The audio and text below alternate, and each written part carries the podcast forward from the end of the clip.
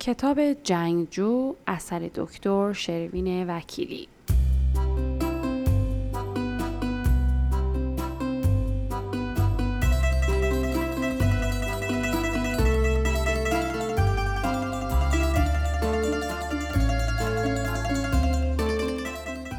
گفت شاید تو جنگجو باشی. گفتم جنگجو کیست؟ گفت جنگجو همان کسی است که از ننگ سایه ها رهایی یافته و وجودش بیش از همه واقعیت دارد. گفتم اما من از مردمان عادی قبیله هستم. مگر نقش سایه ها را بر ردایم نمی بینی؟ گفت شاید تو مخاطب من نبوده باشی. گفتم پس با که سخن می‌گویی اینجا جز من و تو کسی نیست. گفت چنین میپنداری؟ مگر نشنیده ای که ناظران از آن سوی دیوار سپید ما را مینگرند شاید جنگجو یکی از آنها باشد گفتم شمن گفته قبیله از چشم ناظران پنهان است. رنگ سپید هم از اوهام سرکشان است. فقط زروان حراسآور است که ما را مینگرد تا سرکشان را باز شناسد و سواران سیاه پوشش را به دنبالشان گسیل کند. گفت اینها همه سخنان شمن است. از کجا معلوم که راست باشد؟ گفتم مراقب گفتارت باش. شاه بزرگ هر کس را که در رد شمن سخن بگوید کیفر خواهد داد. گفت تهدید شاه دلیل خوبی برای وانهادن تردید در سخن شمن نیست. شاید روزی بتوانی خیشتن را بنگری و برای محک زدن سخن دیگران معیاری محکمتر از سخن خودشان بیابی. گفتم شمن گفته هر کس به خود بنگرد در چشم برهم زدنی هلاک می گردد. یا بدتر از آن بخشی از سایه خودش را از دست می دهد. مگر سربازان شاه را ندیده ای که سرکشان را از روی سایه های رقیقشان می شناسند؟ گفت نگریستن هرگز هلاک آور نیست. مگر آنکه چشمانمان زهراگین باشند. آنچه در بیرون از چشمخانها نشسته مسموم نیست. گم کردن سایه هم چندان بد نیست. مگر برای بندگانی قبیله نشین که خود چیزی جز سایه نیستند.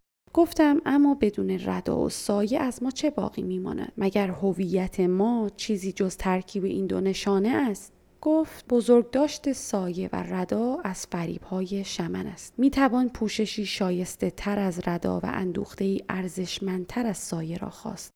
ژنده پوش که قامت بلندش را هنگام گفتگو با من به سویم خم کرده بود به هنگام بر زبان راندن واپسین جمله اش حاشیه ردای فرسوده اش را درید و با آشکار کردن بخشی از بازوی قدرتمندش یکی از محکمترین قوانین قبیله را شکست. به فرمان شاه مجازات هر کس که بخشی از بدن بیردایش را به دیگری مینمود مرگ بود. ژنده پوش چون شگفتیم را دید به زمین اشاره کرد و با دیدن رد پای حراسی که در چهرم دوید لبخندی بر لب نشان نقش سایه‌ای تیره و غلیظ زیر گامهایش نبود تا حضور قبیله نشینی مطیع را گواهی دهد. دهان گشودم تا چیزی بگویم اما بدون آنکه برای شنیدنش درنگ کند قد خدنگش را در خاکستری آسمان افراشت و به راه افتاد. از پشت سر آنقدر پیچ و تاب موهای بلندش را بر پاره های ردای ژندهاش نگاه کردم تا در ابهام افق مه گرفته گم شد. در آشفتگی آن ردای مندرس چنان با وقار نمود که بیرمقی سایهاش به چشم نمی آمد. به این شکل بود که برای نخستین بار با یکی از سرکشان سخن گفتم و قانون آهنین قبیله ام را شکستم. دیدار سرکشی با سایه رنگ باخته حادثه ای تکان دهنده، ممنوع و دور از انتظار بود. سرکشان با همین نشانه خیلی زود شناخته می شدند و به ناچار خود را به زندان بزرگ قبیله معرفی می کردند و همانجا در تعفن سلول های به انتظار فرارسیدن سالگرد تولد شاه در بند میماندند. تنها تعداد انگشت شماری از آنان که از هیچ قدرتی نمی ترسیدند از این واپسین دستور شاه نیز سر برمیتافتند و به سوی مرزهای دنیای خاکستریمان میگریختند. تا در آنجا که جهان به پایان می رسید با سرنوشتی حراسانگیز روبرو شوند. می‌گفتند سواران سیاه پوش و بیرحم زروان فراریان را دنبال می کنند و پیش از رسیدن به مرزهای جهان بر ایشان دست مییابند و به دردناکترین شکل نابودشان می کنند داستانهای مخوفی که از مرگ هولناک این اسیانگران بر سر زبانها بود سرکشان را وامی داشت تا تاریکی امن دخمه های زندان را برگزینند و رسوم دیرین قبیله را گردن نهند. به همین دلیل هم سیاه های تاریک تاریک زندان قبیله همواره از ایشان انباشته بود. حکیمانی که باور نمی‌کردند جهان از سایه شاه پدید آمده باشد شاعرانی که درباره جهانهایی با آسمان آبی غزل میسرودند خونیاگرانی که از روزهای آفتابی و شبهایی اخترباره داستان می‌گفتند و کیمیاگرانی که در زوایای پنهان خیمه هایشان به دنبال اکسیری برای پدید آوردن برف سپید میگشتند همگی در نهایت سر از زندان قبیله در میآوردند و تاریکی سهمگین دخمه های آن را بر پیکر سایه باخته خیش لمس می‌کردند. همه آنقدر در آنجا میماندند تا در مراسم زادروز شاه قربانی شوند. جشن تولد شاه بزرگ مهمترین آین قبیله بود. ساروز زایش شاه را اختربینان و ستاره شناسانی تعیین می‌کردند که شاگردان شمن بودند. ایشان به جاودانگی آسمان مه گرفته و ابری باور داشتند و بنابراین برای تشخیص زمان جشن راهی جز اعتماد به شهود شمن نمی شناختند. این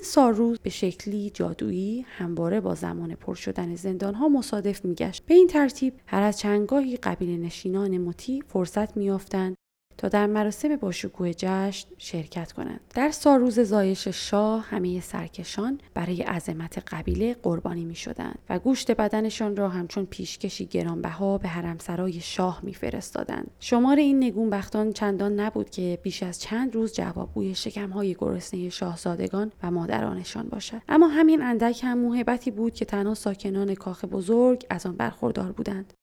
تا لحظه برخورد با ژنده پوش هیچ سرکشی را از نزدیک ندیده بودم. پیران و جهان دیدگان می‌گفتند باید از آنان دوری کرد و این شایعه بر سر زبانها بود که سرکشی مثل یک بیماری واگیردار از راه سخن منتقل می شود اما من از کودکی در موردشان کنجکاو بودم و بارها به این خاطر سرزنشم کرده بودند. با وجود این کشش توجیه ناپذیر تا آن هنگام هرگز فرصتی دست نداده بود تا از نزدیک با یکی از آنها گفتگو کنم. همواره بعد از آنکه در دادگاه قبیله محکوم میگشتند و داغ محکومیت بر پیشانیشان مینشست به زندان فرستاده می‌شدند. هیچ کس با سرکشان هم سخن نمی‌شد چون این نفرین ترسناکترین چیزی بود که همه میشناختیم. حتی ترسناکتر از قرعه کشی برای شرکت در مراسم خونین ستایش شمن از همان هنگام که در آن اصرگاه دوردست قربانی شدن سه سرکش را به جرم تلاش برای ساختن آینه دیدم شیفته وقار و شجاعتشان شده بودم. همیشه پی فرصتی میگشتم تا در مورد این ترد شدگان نگونبخت بیشتر بدانم. شاید از این رو بود که همسایگان و دوستانم همواره به دلیل کنجکاوی هایم نکوهشم می‌کردند. تا آنکه سرکش ژنده پوش را دیدم. ژنده پوش به سوی زندان پیش نمی‌رفت. او را در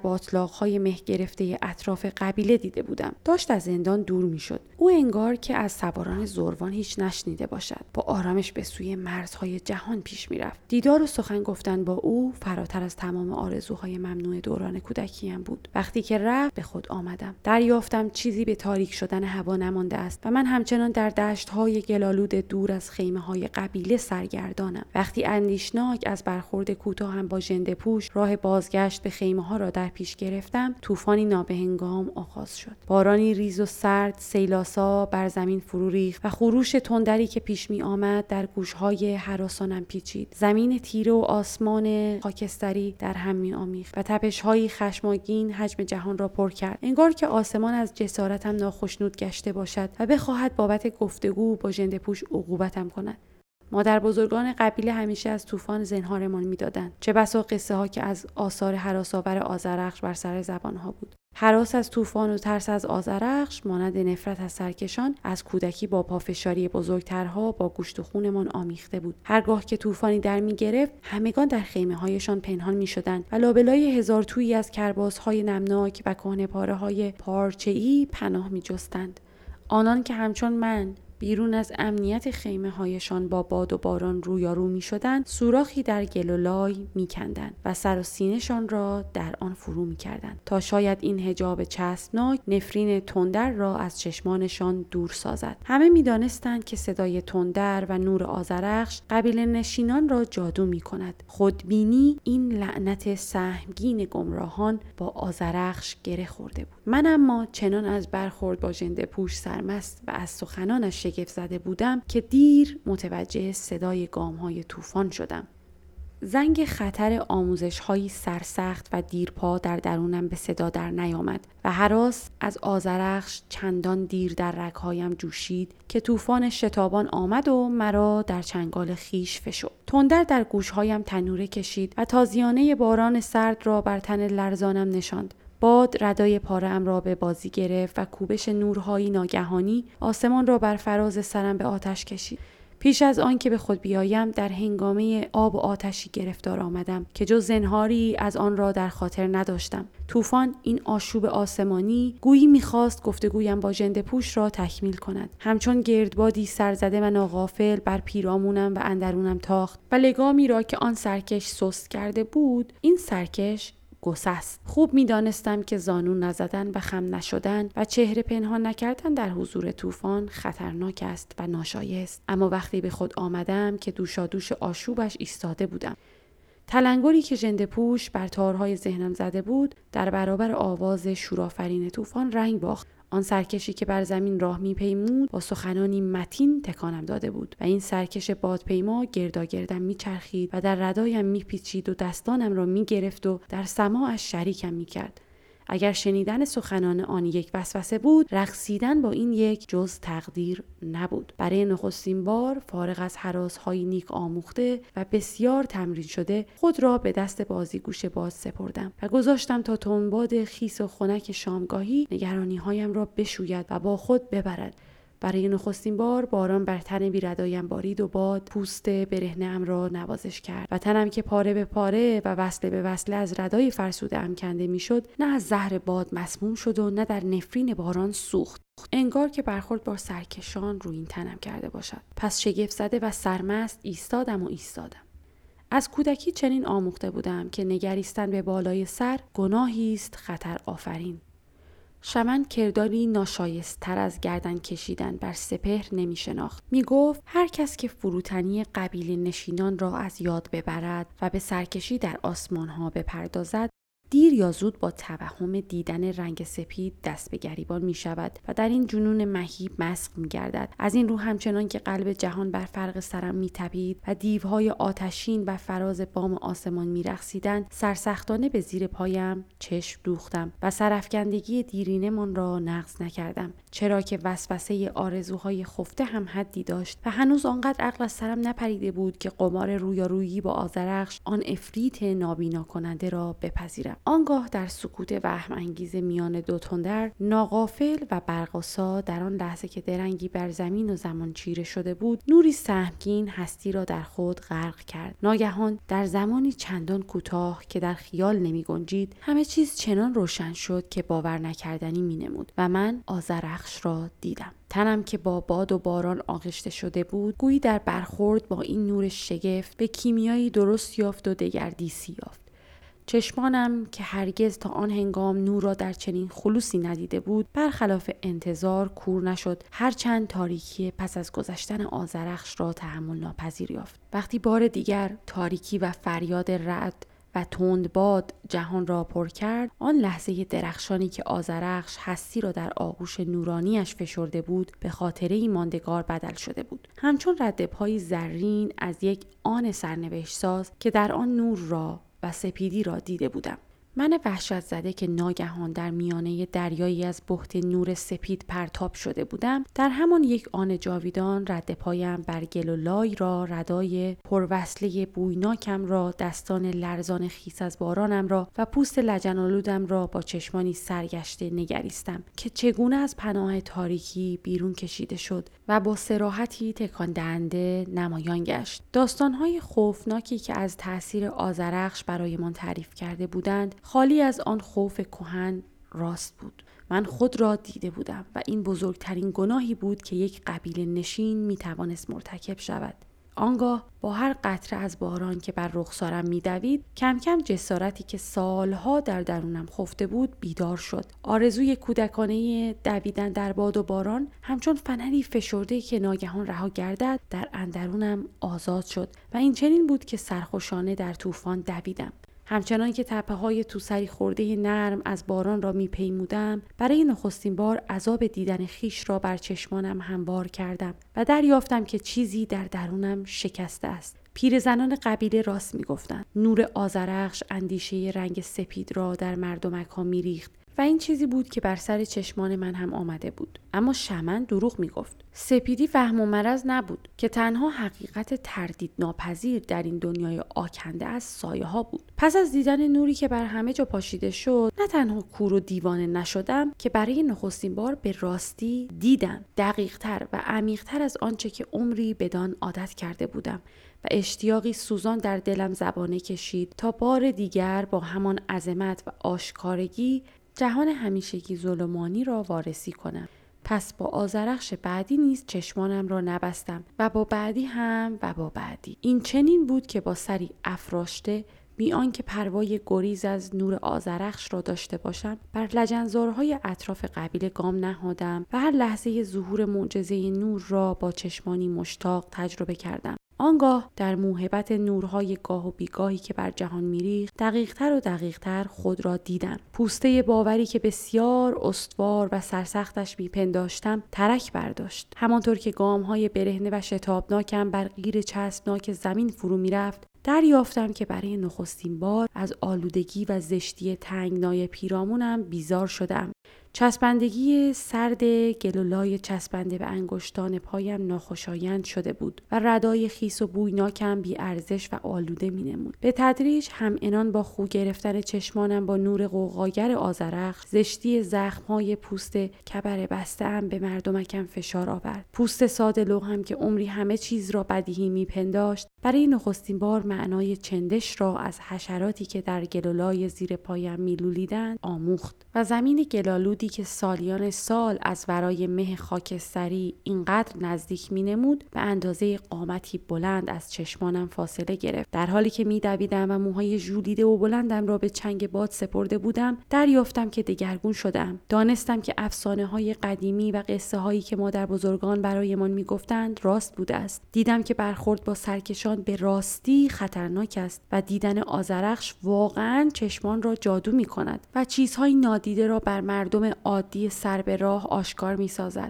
همچنان که با سرعتی بیشتر و بیشتر در پستی و بلندی های مهزده پیش میتاختم همچون شاپرکی جسور پوست انداختم و ناگهان دریافتم که اطمینان کودکانه سابقم را به جایگاه خیش در هستی از دست دادم. در واقعیت آنچه که بودم شک کردم و مقاکی سهمناک را دیدم که در میان آنچه بودم و آنچه می‌خواستم باشم دهان میگشود. از پا افتاده و لرزان از این درک نوظهور بر فراز تپه های بلند آستانه قبیله ایستادم. در آنجا که زمین کمی سنگ داخی می‌شد و به قدر تلاشی نافرجام خیچ را از لجنزارهای پیرامونش بیرون می‌کشید بر انحنای دوست داشتنی صخره فراموش شده آرام گرفتم. آنگاه ردای ژنده ام را بر تن دریدم و پاره هایش را به گردباد سپردم.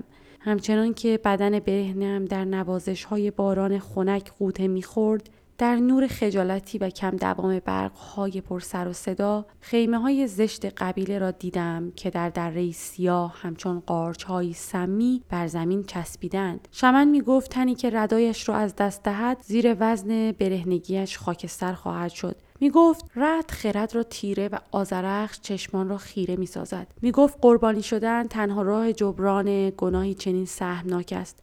می‌دانستم که باید از سرانجام شکستن تمامی رسم ها حراسناک گردم. اما به جای تمام اینها شادکامانه از ایستادن بر بام قبیله لذت بردم و همچنان که باد و باران کسافت های تلمبار شده سالیان دراز را از بدنم میشوز و نور بیپروای آزرخش بر پوست حیرت زده ام می نشست شگفت زده به زیر پای خیش نگریستم و دیدم که سایه ندارم. وقتی به سوی خیمه ها پیش رفتم طوفانی که تا آنجا بدرقم کرده بود مرا بدرود گفت و به راه خود رفت.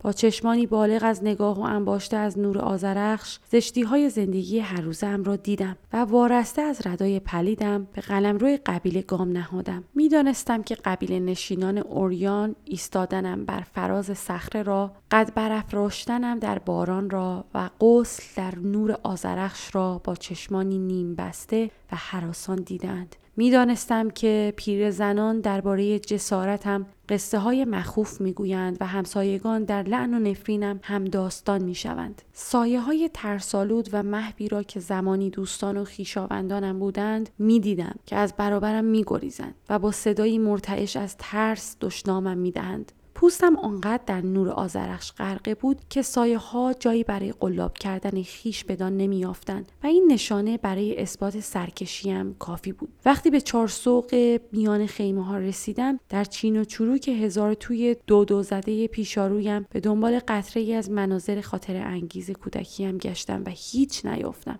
آن سنگفرش بردبار و مهربانی که سالها جست و خیز من و همبازی هایم را بر دوش نجیبش تحمل کرده بود حالا چیزی جز خورد سفالهایی با لجن ماسیده در شکافهایش نبود. آن چاه عمیقی که آب گوارای پس از بازی را از آن میکشیدیم و می نوشیدیم مقاکی بویناک بود و حفره متعفن که جریانی از حشرات موزی از حلقومش به بیرون میتراوید. آن خیشان و دوستانی که آن همه یک دل و هم راه می نمودند حالا جز سایه های غریبه و بدخواه نبودند که در جرفای رداهای سیاه و تاریکی خیمه هایشان فرو می رفتند تا از رنج دیدن پیکری بیسایه برهند. شبگردان زره پوش شاه در میانگاه چارسوق منتظرم بودند. از شلوغی بارگاه شاه یکه خوردم پیش از آن جز در مراسم زادروز شاه کاخ را ندیده بودم. آن وقتا هم قلقلی حاضران در تالارهای نیمه تاریک و وسیع کاخ آنقدر بود که شکل دیوارها و معماری کاخ را از چشمانم پنهان می‌کرد. اما حالا اوضاع متفاوت بود. این بار افواج منظم سربازان شاه تالارها را پر کرده بودند و آرایش هندسی و دقیق ایستادنشان معماری سرد و بیروه کاخ را برجسته میساخت. وقتی به تالار بار عام رسیدم به سختی در تاریکیش تخت شاه را تشخیص دادم. با آرامشی که برای خودم هم غریب می نمود به آن سو پیش رفتم. حس می کردم خطر رویارویی با شاه در برابر آنچه که در چنگال طوفان تجربهش کرده بودم بازی کودکانه ای بیش نیست. پایین و بالای ستونهای سنگی بلند تالار در مهی سنگین که از زمین و دیوارها برمیخواست فرو رفته بود. چنان که گویی جنگلی از ستونهای تیره و خز گرفته باستانی دو عدم مبهم را در زمین و آسمان به هم پیوند دهد.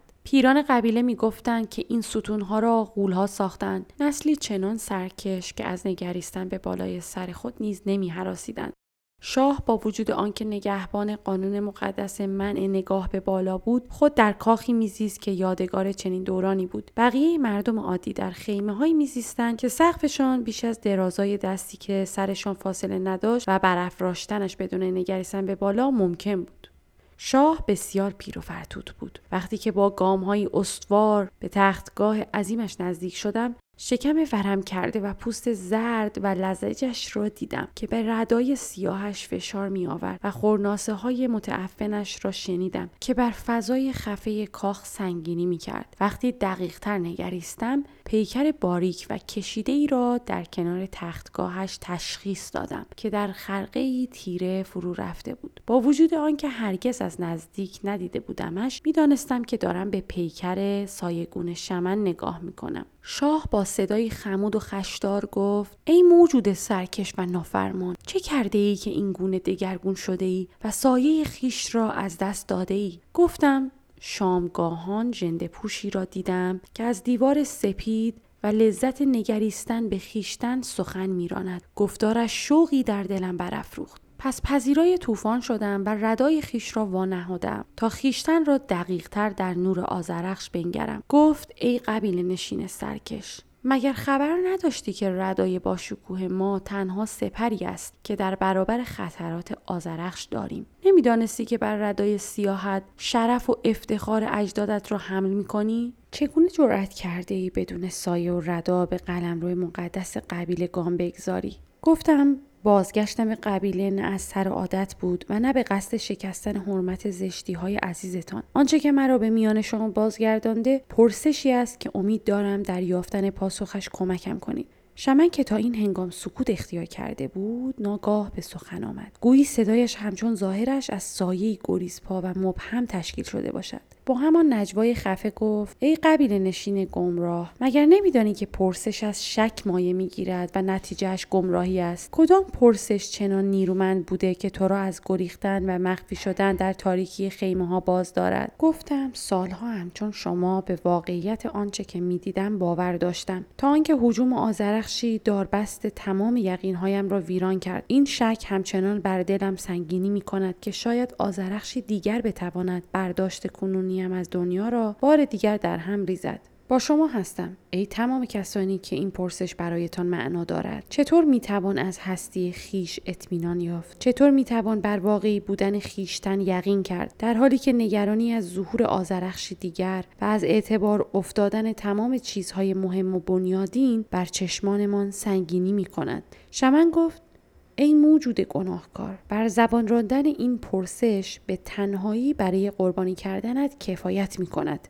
گفتم حذف پرسشگر ناشیانه ترین شیوه پاسخگویی است. انگار که از کمک به من عاجزید و خود نیز در حل مسئله واقعی بودن خیش درمانده اید شاه گفت نه ما برای شک تو پاسخی در خور داریم. پیشگیری از مرض شک بیش از درمان کارآمد است. من هرگز در واقعی بودن خیش شک نمی کنم و تمام تردید کنندگان در این مورد را نیز از بین می برم. به این ترتیب شکی در واقعیت من باقی نمی ماند. شمن گفت در واقعیت من نیز تردیدی وجود ندارد. من با قطعیتی تمام هستم. این قاطعیت برای اثبات موضوع خیش کافی است. شک در وجود من تنها می تواند از مغز گناهکاری سرکش بیرون بتراود من با نفی شکاکان شک را نفی می کنم. به این ترتیب کسی یا چیزی باقی نمیماند تا شک در وجود ما را معتبر سازد. گفتم حذف شکاک و ترد شک شاید یقینتان را تداوم ببخشد اما تردید مرا از بین نمی‌برد. راه حل شما صورت مسئله را از بین می‌برد نه ضرورت طرح آن را. چنین می نماید که جسارت لازم برای پذیرفتن شک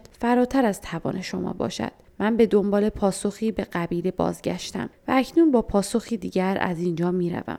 شاه گفت بدون اجازه من کجا می روی؟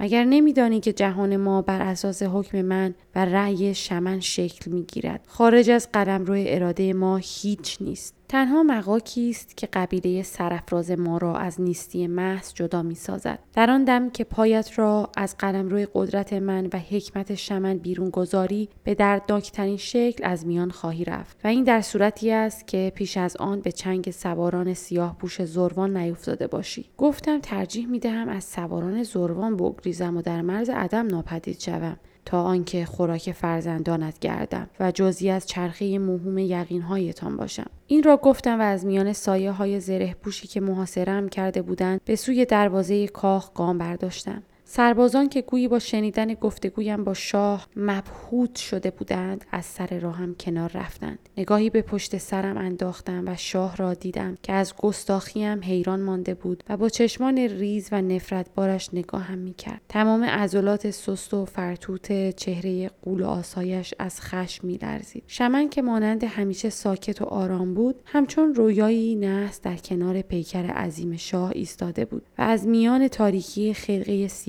با چشمانی بیمناک مرا مینگریست. بی آنکه به امکان مداخله سربازان بیاندیشم از میان سایه های تیرهشان گذشتم و راه خود را به سوی دروازه کاخ گشودم. نیروی نوظهور از درونم می جوشید و حس می کردم هیچ یک از آنان نمی توانند به من آسیب رسانند. شنیده بودم که سربازان برای دستگیر کردن سرکشان در سایه های کمایهشان می آویزند و پیکر انباشته از نور من سایه ای نداشت که دستاویز سربازان شاه شود. به آستانه در کاخ رسیده بودم که سربازی تنومند و درشت اندام که سرش را مغرورانه تا مرز گناه به بالا نگریستن برافراشته بود راه را بر من بست و گفت چطور جرأت می‌کنی پیش از دستور مرخصی بارگاه شاه بزرگ را ترک کنی؟ گفتم من از کسی دستور نمی‌گیرم. از سر راه من کنار برو. بستن راه من کار سایه زره پوش مانند تو نیست. سرباز مغرور چکمه های آهن پوشش را بر ابهام زمین مهالود فشرد و گفت اما من سر آن دارم که راحت را ببندم.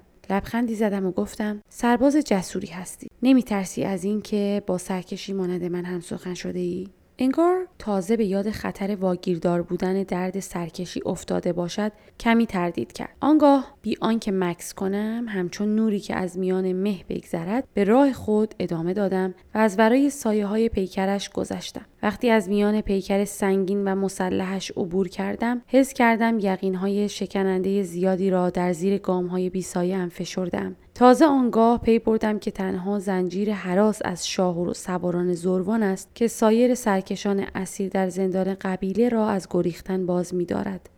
سرباز مغرور که از عبور شبهگونه ام از میان کالبدش یکه خورده بود با آهنگی فروتنانه گفت ای سرکش درنگ کن. ایستادم و به او نگریستم. دیگر مانند سابق استوار و تزلزل ناپذیر نمی نمود گفتم چه می‌خواهی؟ گفت تو همچون سرکشان دیگر نیستی نامت چیست؟ اندیشمندانه به زیر پایم نگریستم و چون ردی از سایه نیافتم گفتم شاید که جنگجو باشم. ساکنان خیمه ها پیشا پیش از سر راه هم گریخته بودند. همگان از ترس آنکه گوشه ای از سایه خود را در برخورد با من از دست دهند از مسیرم دوری میگزیدند. بدین سان از رنج بدرود گفتن به دوستان و آشنایان رها شدم و همراه با خاطره های خوب و قدیمیشان آنجا را ترک کردم. با گام های استوار از میان برهوت قبیله متروک به سوی مرزهای جهان پیش رفتم. گهگاه جرقه هایی از تردید در دلم نمایان می‌شد و گوشم را برای شنیدن سمزربه های سواران خوفانگیز زروان تیز می کردم. اما شور یافتن راه چیرگی بر شک واقعی بودنم از تمام این تردیدها نیرومندتر بود. می گفتند در مرز جهان با مرگی فجی و دلخراش روبرو خواهم شد. اما چاره جز کنکاش در این بزرگترین مبهم باقی مانده نداشتم.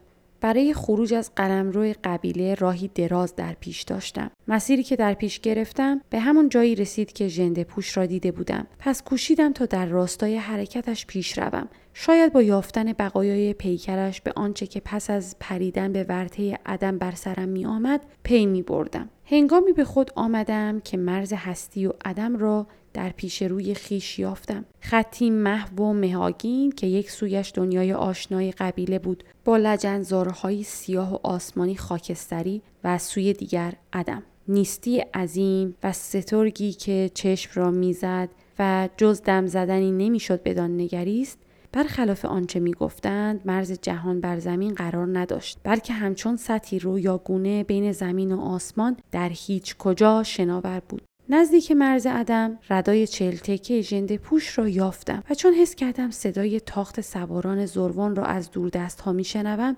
بیدرنگ خیزی برداشتم و به میان اقیانوسی از نیستی که در برابرم آغوش گسترده بود پریدم. حجوم رنگ. برای نخستین بار آبی و برای اولین بار سبز. نخستین تجربه رنگ بود. بدن مرتعش و ترسیده ام را از بیم منقبض کرده بودم.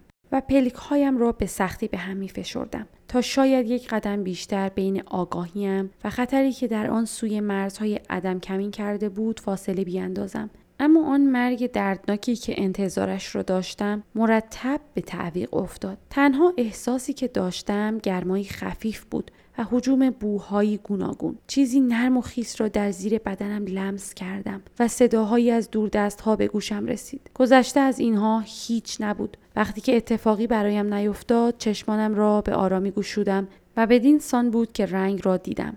رنگی که تا آن هنگام جز در رؤیا ندیده و دربارهش جز در سخن شاعران هیچ نشنیده بودم. در ابتدای کار هیچ چیز آشکار نبود. تنها آمیزه ای از هزاران رنگ گوناگون در هم تنیده بود و شبکه بغرنج و مسهور کننده از اشیای رنگین. منظره جهان آن سوی عدم چنان گیج کننده بود که نتوانستم بیش از دقیقه چشمانم را باز نگه دارم. پلک هایم را مدتی بستم و به ذهن آشفتم فرصت دادم تا آنچه را که دیده بود بفهمد. به زودی کنجکاوی بار دیگر چیره شد و این توالی گشودن و بستن چشم ها آنقدر تکرار شد که توانستم چشمانداز پیرامونم را ببینم. جهانی که احاتم کرده بود تصویری غنی و شگفت انگیز از بهشتی بود که وصفش را از شاعران شنیده بودم. اولین چیزی که دیدم زمینه صاف و یک دست آسمانی آبی بود که ابرهای لاجوردین و خورشید سرخ سهرگاهی در آن شناور بودند در زیر این آسمان رویاگونه زمینی قرار داشت که زیبایی بهشت آسایش توصیف ناپذیر می نمود. در چمنزاری بزرگ بودم که سطح علفهای سبز و شادابش پوشیده از ژاله های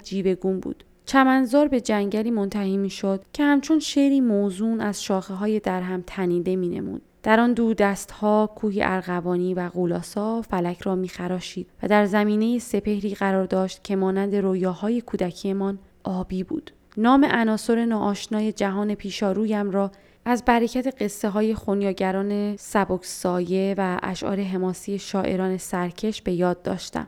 در سرزمین گلالود و سپهر دودندود قبیله ما رنگ آبی تلسمی بود که می‌گفتند تنها شمن یک بار آن را دیده است. جهانی که اطرافم را پر کرده بود از هر آنچه که پیشا پیش دیده بودم غنیتر و پیچیده تر بود. هنگامی که در قبیله هم زندگی می کردم فراخنای دنیای دیدنی بسیار اندک بود.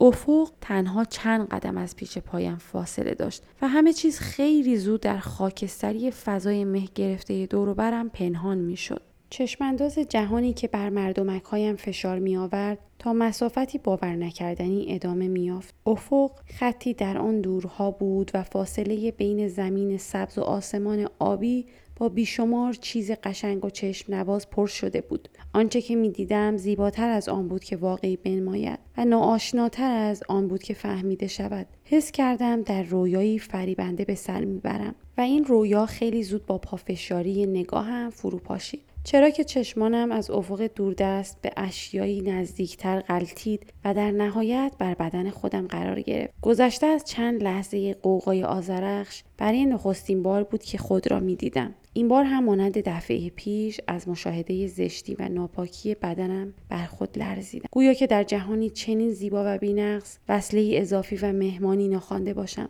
پوست خشن و زبر تنم از کبره آلوده پوشیده شده بود که از جای جای آن لبخند زشت زخمایی کهنه و نو آشکار بود این بار دیگر از بارقه گذران رد و برق و نور بیرمقش خبری نبود و جایی برای شک در ژرفای زشتی هم وجود نداشت درخشش مداوم و با شکوه خورشید بود و یقینی گزنده و دردناک که بیگانه بودنم را در این جهان سحر آمیز گوشزد می کرد. دریافتم که در این زمینه قشنگ موجودی ناجور و ناخوشایندم و موجی از اندوه به قلبم هجوم آورد. چشمانم را بستم تا از شر تصویر نازیبای خیش رها شوم. بدان امید که از این رویای غریب بیدار گردم و خیشتنی به قدر جهان زیبا یا جهانی به اندازه خود زشت را بازیابم. ناگهان صدای آشنا آرامشم را برهم زد. چشمانت را باز کن. شرمندگی از آنچه که هستی سودی ندارد. با تعجب چشم گشودم و در زمینه آبی بالای سرم چهره ژنده پوش را دیدم. لحظاتی طول کشید تا او را به جا آورم. موهای بلند جوگندمیاش تمیز بود و دیگر اثری از رگه های لجن خشکیده و دوده سیاه بر آن دیده نمی‌شد. از ردای پاره پارهاش خبری نبود و لباسی فاخر بر تن داشت. وقتی در آن ظاهر آراسته به جا آوردمش شادمان فریاد زدم. ژند پوش سرکش از دیدنت خوشحالم. چه دیدار نامنتظره ای او که دیگر خوشپوش شده بود لبخندی زد و گفت فکر می‌کردی مانند سایر سرکشان با رسیدن به مرز جهان اندوه بارمان از بین رفتم؟ موقع عبور از مرز نیستی فکر نکردی راهی تکراری و جاده قدیمی را طی می‌کنی؟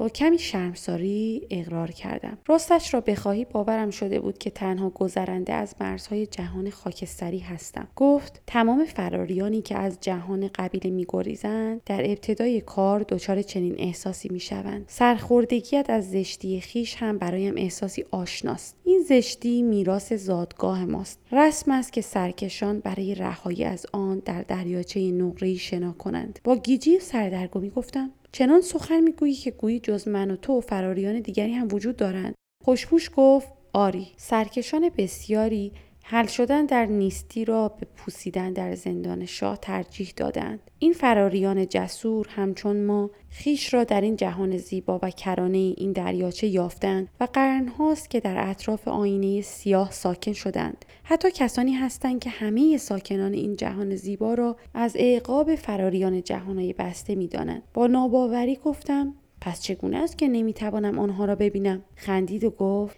دلیل اینکه جایی را نمی‌بینی آن است که خوابیده ای و هیچ حرکتی نمی کنی. من هم اگر مانند تو روی زمین دراز میکشیدم و فقط کمی سرم را به چپ و راست میگرداندم چیزی جز کوههای ارغوانی و آسمان را نمی‌دیدم. هرچند این فلج ناگهانی طبیعی است. ما در قبیلهمان از نگریستن به بالا من می شدیم و حالا که تو به پشتگرمی زمین به آسمان می نگری چنان عظمتی را دیده ای که حرکت کردن را برایت دشوار کرده است. گفتم مگر می توان در این جهان هم مانند باطلاق های قبیله ما حرکت کرد؟ فکر می کردم در رویایی شیرین به سر می برم و از ترس بیدار شدن بود که تکان نمیخوردم. فکورانه گفت این حالت برایم آشناست. من هم پس از عبور از مرز نیستی چنین میپنداشتم.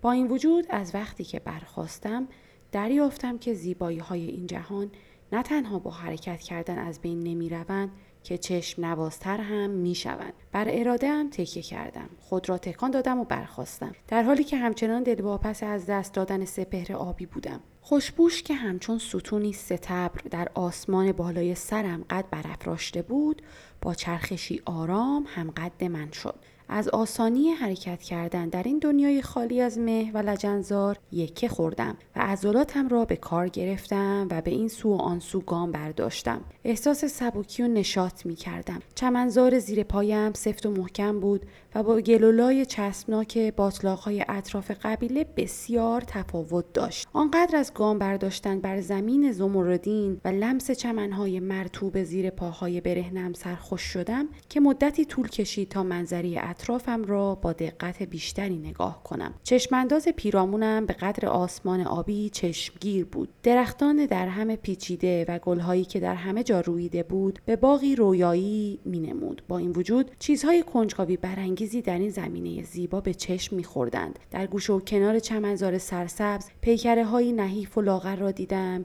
که بر زمین نقش بسته بودند. بیشترشان تا نیمه در خاک فرو رفته بودند و بر بعضیشان علفهایی رویده بود. چنان که گویی تندیسی را نیمه کاره در زمین دفن کرده باشند. از خوشبوش پرسیدم این پیکره ها چیستند؟ گفت همه سرکشانی که از مرز عدم میگذرند به قدر تو برای جستجوی این جهان اشتیاق ندارند. برخی از فراریان قبیله پس از ورود به این جهان چنان شیفته منظره آسمان می‌شوند که در زیر وزن لاجوردینش میخگوب میگردند. آنان به تدریج در چمنزار جذب می‌شوند. اندیشناک از آنچه که می‌توانه سرنوشت من نیز باشد چشم از پیکره ها برگرفتم و در پیش پایم صفحه سیاه بیزی شکلی را بر زمین دیدم که هیچ نوری را باز نمیتاباند اما به شکلی غریب با دیدنش به یاد آینه افتادم. در قبیله آینه وجود نداشت. شمن تنها کسی بود که ادعای دیدنش را داشت و می گفت آینه ابزار کار جادوگران خودبین است. با وجود آن که تا آن موقع آینه ای ندیده بودم حس کردم باید چیزی شبیه به این صفحه سیاه باشد. با کنجکاوی بر روی آن خم شدم ولی به جای آنکه بنابر روایت ها تصویر خودم را در آن ببینم منظره شبهگونه ای از قبیله را در آن یافتم خوشبوش گفت این آینه سیاه است تنها برای دیدن گذشته کاربرد دارد و جهان دلگیر قبیلهمان را در پیش چشمانمان تصویر می کند. اهالی دهگده آن را مقدس می دانند و معتقدند ناظران برای یادآوری گذشته شوممان آن را در اینجا کار گذاشتند. با تعجب پرسیدم اهالی دهکده خوشبوش با خنده به پشت سرم اشاره کرده و گفت زودتر از آنچه که در میان نوآمدگان رایج است درباره این جهان پرسش می‌کنی. نمی‌خواهی به آن سو نگاهی بیاندازی برگشتم و با منظره چشم نوازی از یک دریاچه زلال کوهستانی روبرو شدم. ردیفی از نیهای زرین بر کناره هایش رویده بود و آبی آسمان بر سطح صافش باز تابیده می‌شد. در میانه این چشمانداز دلکش کنار خیزابه های لاجوردین دریاچه دهگده بزرگ با خانه های چوبی و بالکن های رنگ خورده از گل های سرخ و زرد دیده می‌شد. در خیابان های تمیز و آفتابگیر بین خانه ها می‌شد مردمی با سر و وضع آراسته را دید. با دیدنشان ناگهان از برهنگی و آلودگی بدنم خجالت کشیدم. خوشپوش به دریاچه اشاره کرد و گفت نگران زشتی بدنت نباش. به تازگی از جهانی انباشته از سایه ها گریخته ای و ناپاکی کالبدت میراث آنجاست. به آب بزن و سر و تنت را بشوی. خواهی دید که از شر بیشتر این آلودگی ها خلاص می‌شوی. با راهنماییش به سوی دریاچه شتافتم و با ترس و دلهوره در جرفای خنک و زلالش فرو رفتم. هنگامی که با احساسی بی سابقه از سبکی و پاکیزگی از آب خارج شدم، خوشبوش را دیدم که با دو تن دیگر در ساحل دریاچه ایستاده و پوستینی آبی رنگ و شلواری کتانی را برایم آورده اند. با قدردانی از آب بیرون آمدم و لباسهای جدیدم را پوشیدم. تجربه برتن داشتن چیزی جز ردای چرک و ژنده همیشگی برایم تازگی داشت. هنگامی که بافت لطیف لباسهای زیبایم با بدن پاکیزم تماس یافت، حس کردم در رهایی از شر آلودگی ها و زشتی های جهان قبیلم کامیاب شدم. همراه با خوشبوش و همراهانش در کرانه دریاچه ایستادم و چهرم را به نوازش نسیم خنک بامدادی سپردم. تصویر پرعظمت کوههای ارغوانی با وزیدن بادی ملایم چروک خورد و در چین و شکنهای سطح دریاچه در هم ریخت. با شادابی این منظره را نگریستم و خاطره سرد عمری زیستن در دنیای قبیلم را به دست فراموشی سپردم. انگار که سالها در این جهان فریبا زیسته و تجربه گذشته خاکسترینم چیزی جز کابوسی زود گذر نبوده باشد.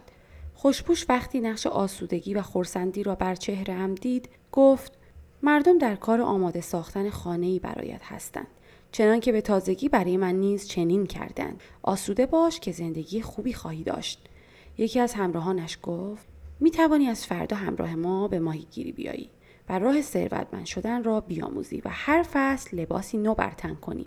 با کمی تردید گفتم از لطفتون سپاسگزارم. بی تردید ماندن در دهکده ای چنین پاکیزه و میان مردمی اینقدر مهربان دلپذیر است. اما پیش از تصمیم گرفتن در مورد ماندن و رفتن باید چیزهایی را بدانم. مایگیر گفت حق با توست. همه نو آمدگان از دنیای قبیله چند روز نخست ورودشان به دهکده را در گیجی و بیخبری سپری می کنند و به دنبال راهی برای کنار آمدن با رنگهای بیشمار این جهان می گردند. تو خیلی زود به فکر آنچه که نمیدانی افتاده ای. شاید ما بتوانیم برخی از پرسشهایت را پاسخ گوییم. گفتم نخستین پرسشی که دارم در مورد خود این جهان است. اینجا کجاست؟ چرا زمانی که در قبیله بودیم از اینجا خبری نداشتیم و چرا حالا اثری از قبیله نمی بینیم؟ ماهیگیر گفت اینجا جهان راستین است. همه ما در آغاز به عبس میپنداشتیم. مرزهای دنیا با قلمرو قبیله تعریف می شود. اما حالا ما گذرندگان از مرز عدم این جهان غنی و شگفت انگیز را دیده ایم و می‌دانیم که قبیله توهمی تلخ بوده که اکنون دیگر از بین رفته است. گفتم شاید حقیقی نمودن این جهان و زیبایی هایش برای شما که مدتی بیش از من ساکن آن بوده اید طبیعی باشد. اما برای من که به تازگی از قبیله گریختم تجربه رویارویی با شمن و شاه واقعی تر از آن می نماید که بتوانم کل ماجرا را توهمی ناخوشایند بدانم. از کجا می دانید که این جهان واقعی تر از قبیله است؟ خوشپوش گفت خودت به اطراف بنگر. تنوع رنگ ها و زیبایی مناظر را در نظر بگیر و بعد داوری کن. فکر می‌کنی در برابر قنای این جهان برهوتی غمگین مانند قبیله بختی برای اصالت دارد؟ گفتم یعنی میگوی هرگز قبیله وجود نداشته است؟ یعنی من و تو در توهمی از یاد رفته یکدیگر را دیده ایم یعنی شمن و شاه هرگز وجود نداشتند و ما هیچ راهی برای بازگشت به قبیله نداریم تا دوستان زمان کودکیمان را از چنگ سایه ها نجات دهیم؟ گفت هیچ راهی برای بازگشتن به قبیله وجود ندارد. آینه سیاه همچون مرمری نفوذ ناپذیر است و جز تصویری وهم آلود چیزی را نشان نمی دهد. قبیله رویایی کابوسگونه بوده که تمام اعضای دهکده زمانی اسیرش بودند و تنها پس از بیداری از آن به جهان راستین وارد شدند. آنچه که واقعیت دارد دهکده است و آسمان آبی و خورشید تابان و دریاچه زلالی که می‌توان در سطح آینگونش چهره خیش را فارغ از شرم نگریست. مگر بهشتی که شاعران قبیله وصف می‌کردند بیش از این بود؟ گفتم اما شاعران چیزهای دیگری هم گفتند. می‌گفتند دیوار سپیدی که ناظران از آن سویش ما را مینگرند واقعی ترین چیز در دنیاست. من از زمان ورودم به این جهان رنگهای بسیاری را دیدم اما هیچ جا اثری از سپیدی نیفتم شاید در حاشیه این منظره رنگین مرزهایی دیگر وجود داشته باشد که جهانهایی واقعیتر را از چشمانمان پنهان نماید. ماهیگیر گفت در میان مردم دهکده نام موجودی افسانه‌ای به نام دانا بر سر زبان هاست. که پاسخ تمام پرسش ها را می داند و بر قله کوهستان ارغوانی منزل دارد. میترسم اگر از شک درباره واقعیت این جهان دست بر نداری ناچار شوی رهسپار این کوه مرگبار گردی.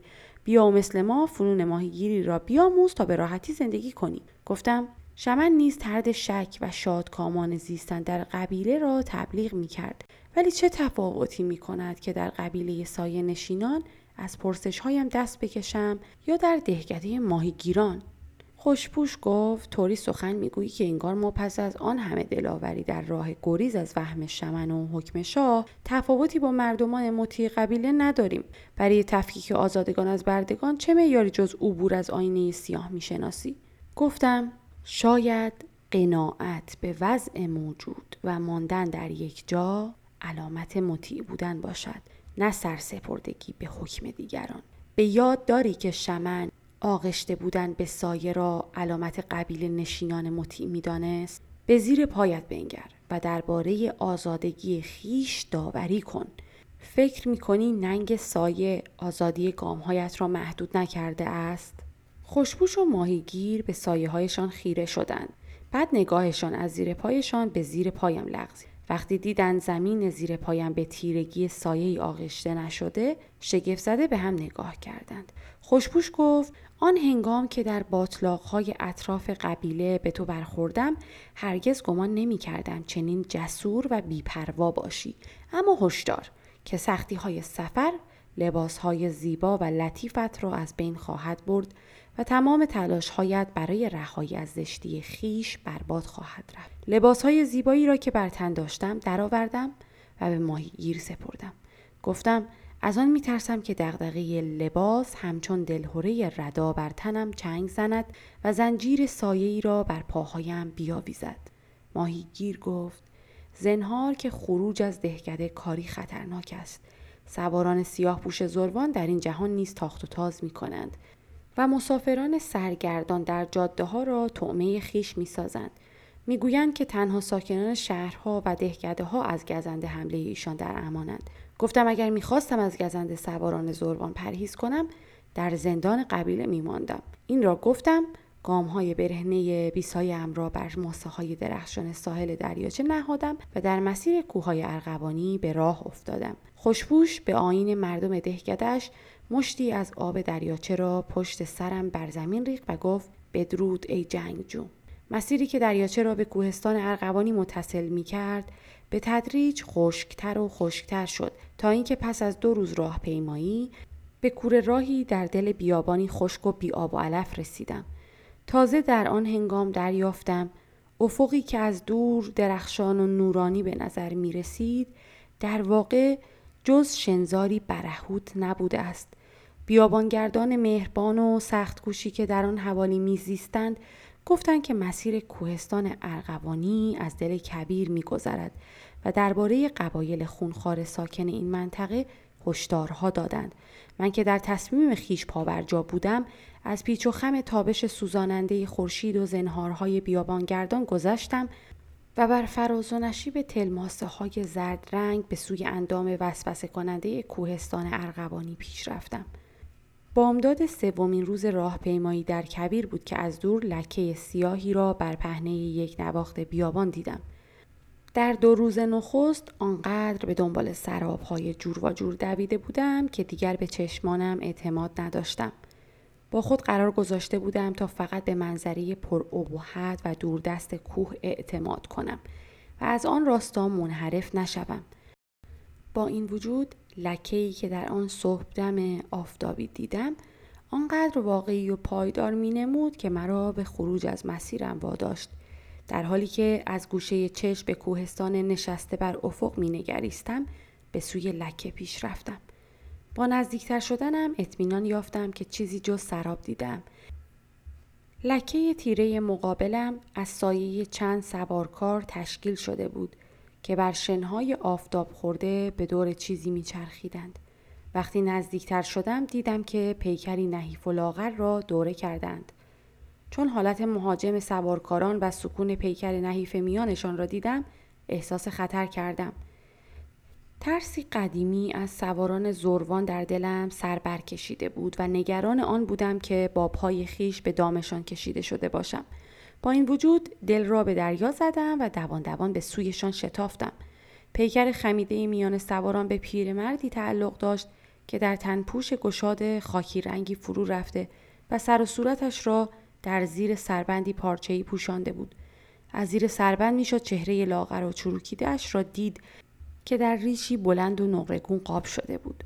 پاهای لاغر و کبر بستش که از زیر دامن بالا پوشش بیرون زده بود بر سایه‌ای سریح تکیه داشت. سوارکاران با بیقراری در اطرافش تاخت و تاز می کردند و پیکر خمیدش را در زیر سایه های سهمگینشان می فشردند. چهره سواران در زیر نقابی چرمین پنهان بود. بر لباده های قهوه‌ایشان نقش سوسماری مرواری دوزی شده بود و ظاهری آراسته به ایشان میبخشید. یکی از سواران که بر دستار مرسش جواهری درخشان نشانده بود در هنگامه تاخت و تاز سواران ایستاده بود و داشت با لحنی تهدیدآمیز با پیرمرد صحبت می‌کرد. بی تردید از دور در یک نواختی برهوت پیرامونم مرا دیده بودند. پس همانطور مستقیم پیش رفتم و بدون مکس وارد حلقه سواران شدم و به نرمی گفتم پرسشی دارم کیست که به من پاسخ گوید؟ سرکرده سواران به سویم برگشت و توانستم بخشی از چهره سیاه و آفتاب سوختش را از لابلای شکاف های نقابش ببینم. چشمان بدخواه و وحشیش از میان صورتی پرمو به پیکر اوریانم خیره شد ولی هیچ نگفت. پیرمرد که انگار حضور سواران هیچ ناراحتش نمی کرد با صدای آرام و شمرده گفت بگو پسرم می‌خواهی چه بدانی؟ گفتم به دنبال راهی میگردم تا به کوهستان ارغوانی برسم و از دانا راه اطمینان یافتن از واقعیت خیش را و راز دیوار سپید را بپرسم. پیرمرد گفت پیرمرد گفت من راهی آسانتر سراغ دارم که تو را زودتر به پاسخ میرساند. ناگهان صدای خشن یکی از سواران حرف پیرمرد را برید. خاموش عارف ما دستور داریم برای همیشه جهان را از شر گفتار گمراه کنندت پاک کنیم.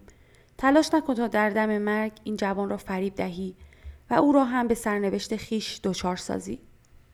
به سوی سرکرده سواران برگشتم و پرسیدم این پیرمرد کیست؟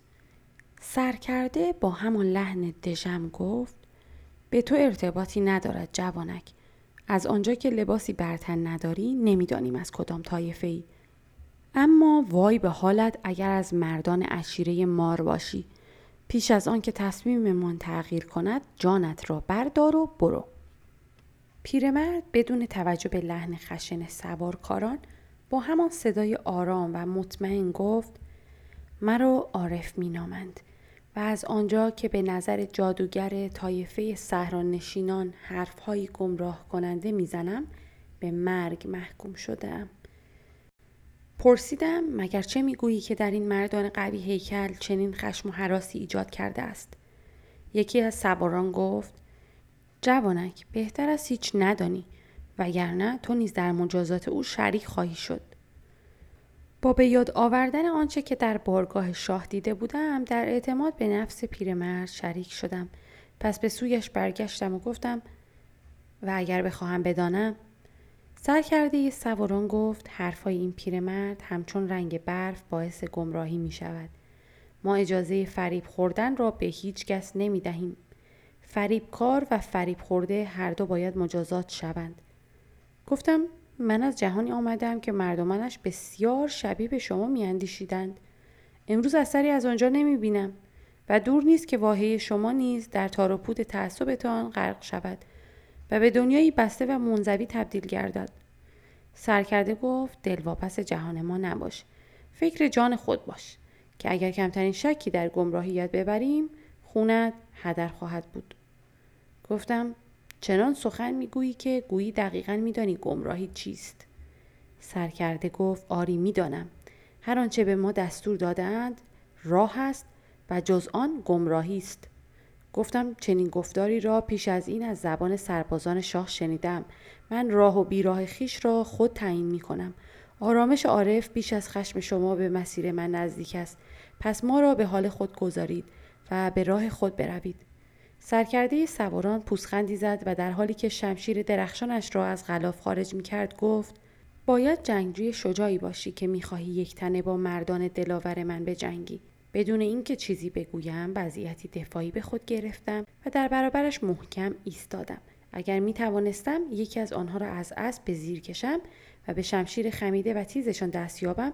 این امکان فراهم می شد که با بقیه به شکلی عادلانه تر بجنگیم سواران که حالت مبارزه جویانه ام را با دست خالی دیدند هلهله کردند و با شمشیرهای آخته به سویم تاختند. اسب سرکرده که پیشاپیش بقیه میتاخت در چند قدمی هم پا سست کرد و انگار که با دیدن پیکر بیسایه هم حراسان شده باشد بر روی دو پا بلند شد و رم کرد. پیش از آن که من یا سرکرده متوجه ماجرا شویم ماسه ها به جوشش درآمدند و اسب انگار که در برکه ای از شن افتاده باشد همراه با سوارش در زمین فرو رفت. زمزمه حراس زده از سایر سواران برخاست. دزدریگ دزدریگ! همه مرکبهایشان را هی کردند تا بگریزند. اما جوشش زمین به سرعت به همه جا گسترش یافت و آنها را یکی پس از دیگری در کام خود فرو بلعید. یکی از آنها تلاش کرد از مرکبش پیاده شود اما پایش در رکاب گیر کرد و به دنبال اسبش به قهر ماسه ها کشیده شد. در یکی چشم به هم زدن همه سوارکاران در زمین مدفون شدند و اثری از ایشان بر جای نماند. من که همچنان در حالت تدافعیم ایستاده بودم بهت زده پرسیدم چه شد؟ عارف با همان آرامش پیشین گفت جانوری در زیر خاکهای این بیابان زندگی می کند که از اسب صحرانشینان تغذیه می کند. او در زیر ماسه ها می خزد و آنها را به درون دهان مخوفش فرو می مکد. اگر اسب سواری هم داشته باشد به همراه او تومه دزریگ می شود. گفتم پس نام آن دزریگ است. گفت آری و به ندرت در صحرا دیده می شود.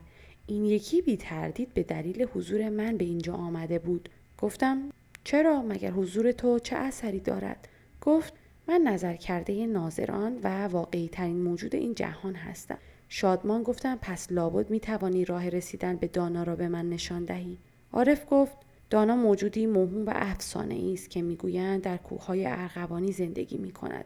بخت با تو همراه بوده که به جای سرگردان شدن در پی افسانه دانا با من برخورد کرده ای. آنچه را که می‌خواستی از دانا بپرسی بازگو کن تا پاسخش را بدهم. گفتم ای عارف جهان دیده اصالت خودمان مبنای پرسشی است که دارم. بگو بدانم من چقدر واقعیت دارم. عارف گفت شاید دانستن پاسخ برای تو ناخوشایند باشد. گفتم از روزی که بر قانون منع پرسش در قبیله تقیان کردم خطر برخورد با پاسخهایی ناخوشایند را نیز پذیرفتم. گفت حال که چنین مشتاق دانستن هستی بدان که تو و تمام موجودات دیگر ساکن این جهان چیزی جز توهم نیستید. غمی فراموش شده بر دلم سنگینی کرد و به یاد زمانی افتادم که به موهوم بودن کل دنیای قبیله هم پی برده بودم. با این همه کوشیدم تا وزن حقیقت را بر شانه هایم تحمل کنم. به عارف گفتم من نیز در این مورد مشکوک شده بودم. پس از خروج از قبیله هم همواره در واقعی پنداشتن این جهان زیبا تردید داشتم. عارف گفت تردیدت به جا بوده است. اما به یاد داشته باش که تمام جهانها به یک اندازه مهم نیستند. دنیاهایی مانند قبیلت که با آینه سیاهی به اینجا راه دارند جهانهای بسته خوانده می شوند. ساکنان این دنیاها کمتر از محققت دارند. موجوداتی مانند تو که از جهانهای بسته به اینجا سفر می کنند در واقع به درجه بالاتر از واقعیت دست می آبند.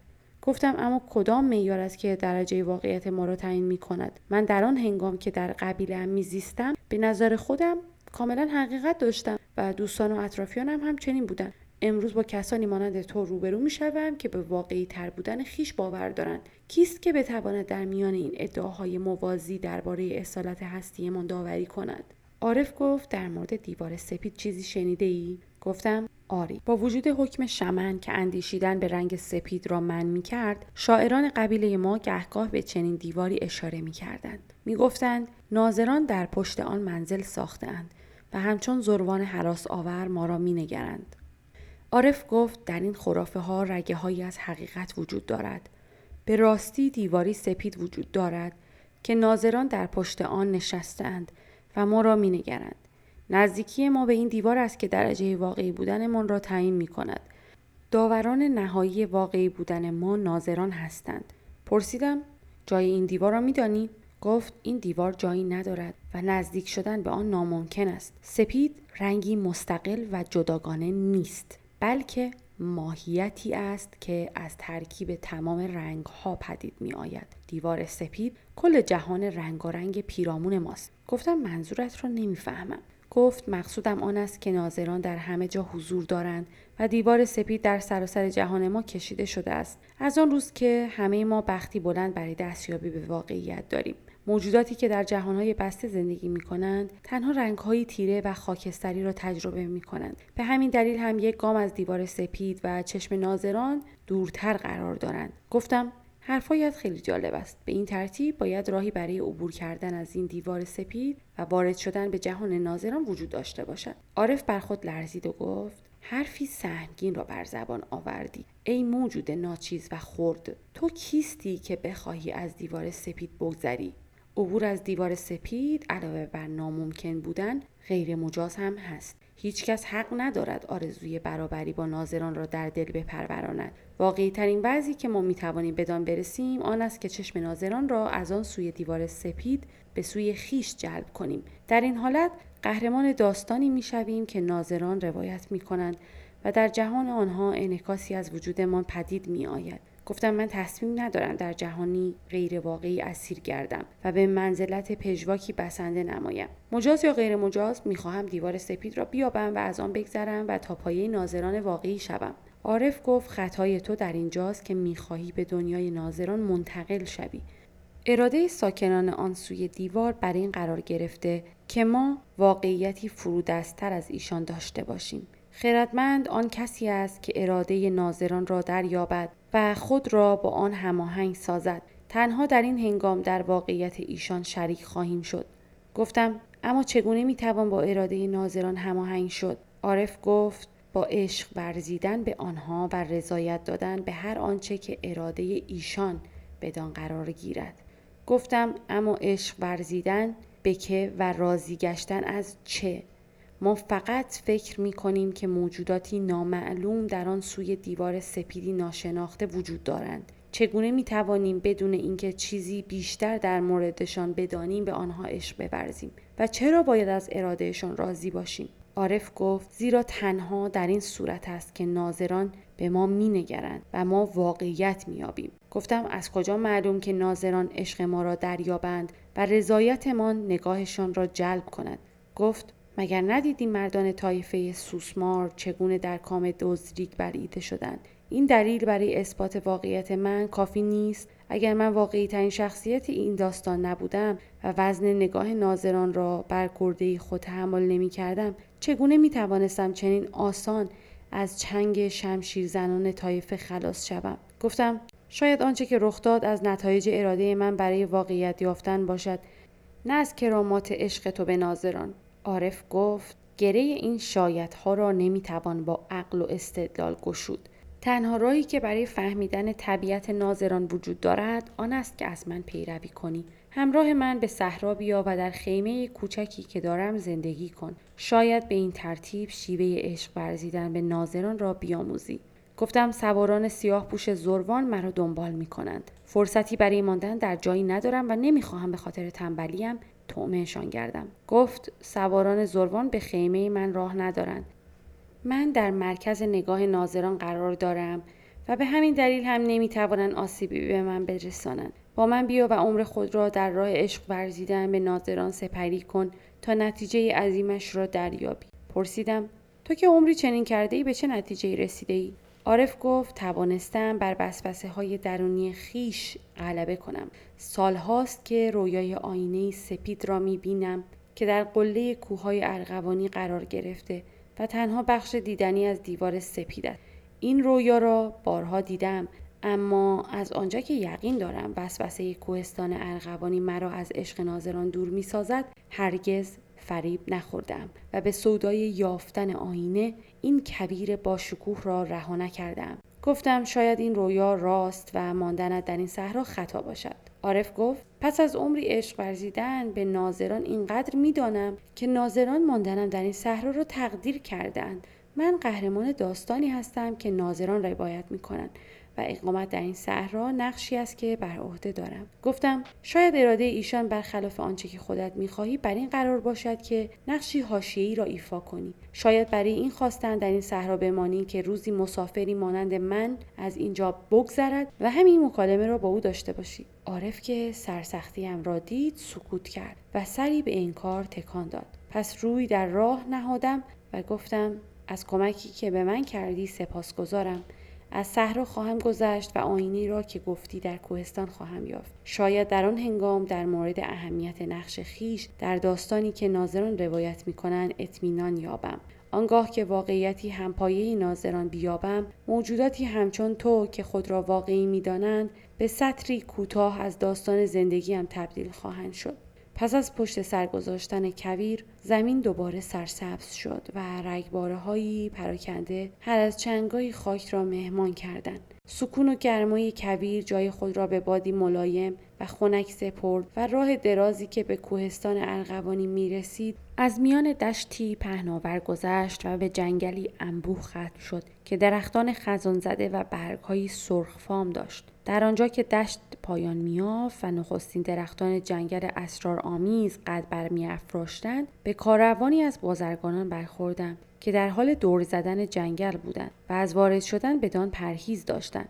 آنها از شنیدن اینکه کوهستان ارغوانی را آماج کرده ام شگفت زده شدند و مرا از ادامه راه برحذر داشتند. می‌گفتند جنگلی میان ما و کوه قرار دارد که همگان از ورود بدان گریزانند. راه طولانی و امنی را میشناختند که جنگل را دور می‌زد و شایع بود که به کوهستان ارغوانی منتهی می شود اما هیچ کس نقشه دقیقی آن را نداشت. مسیری که در پیش گرفته بودند مخالف جهت کوه بود.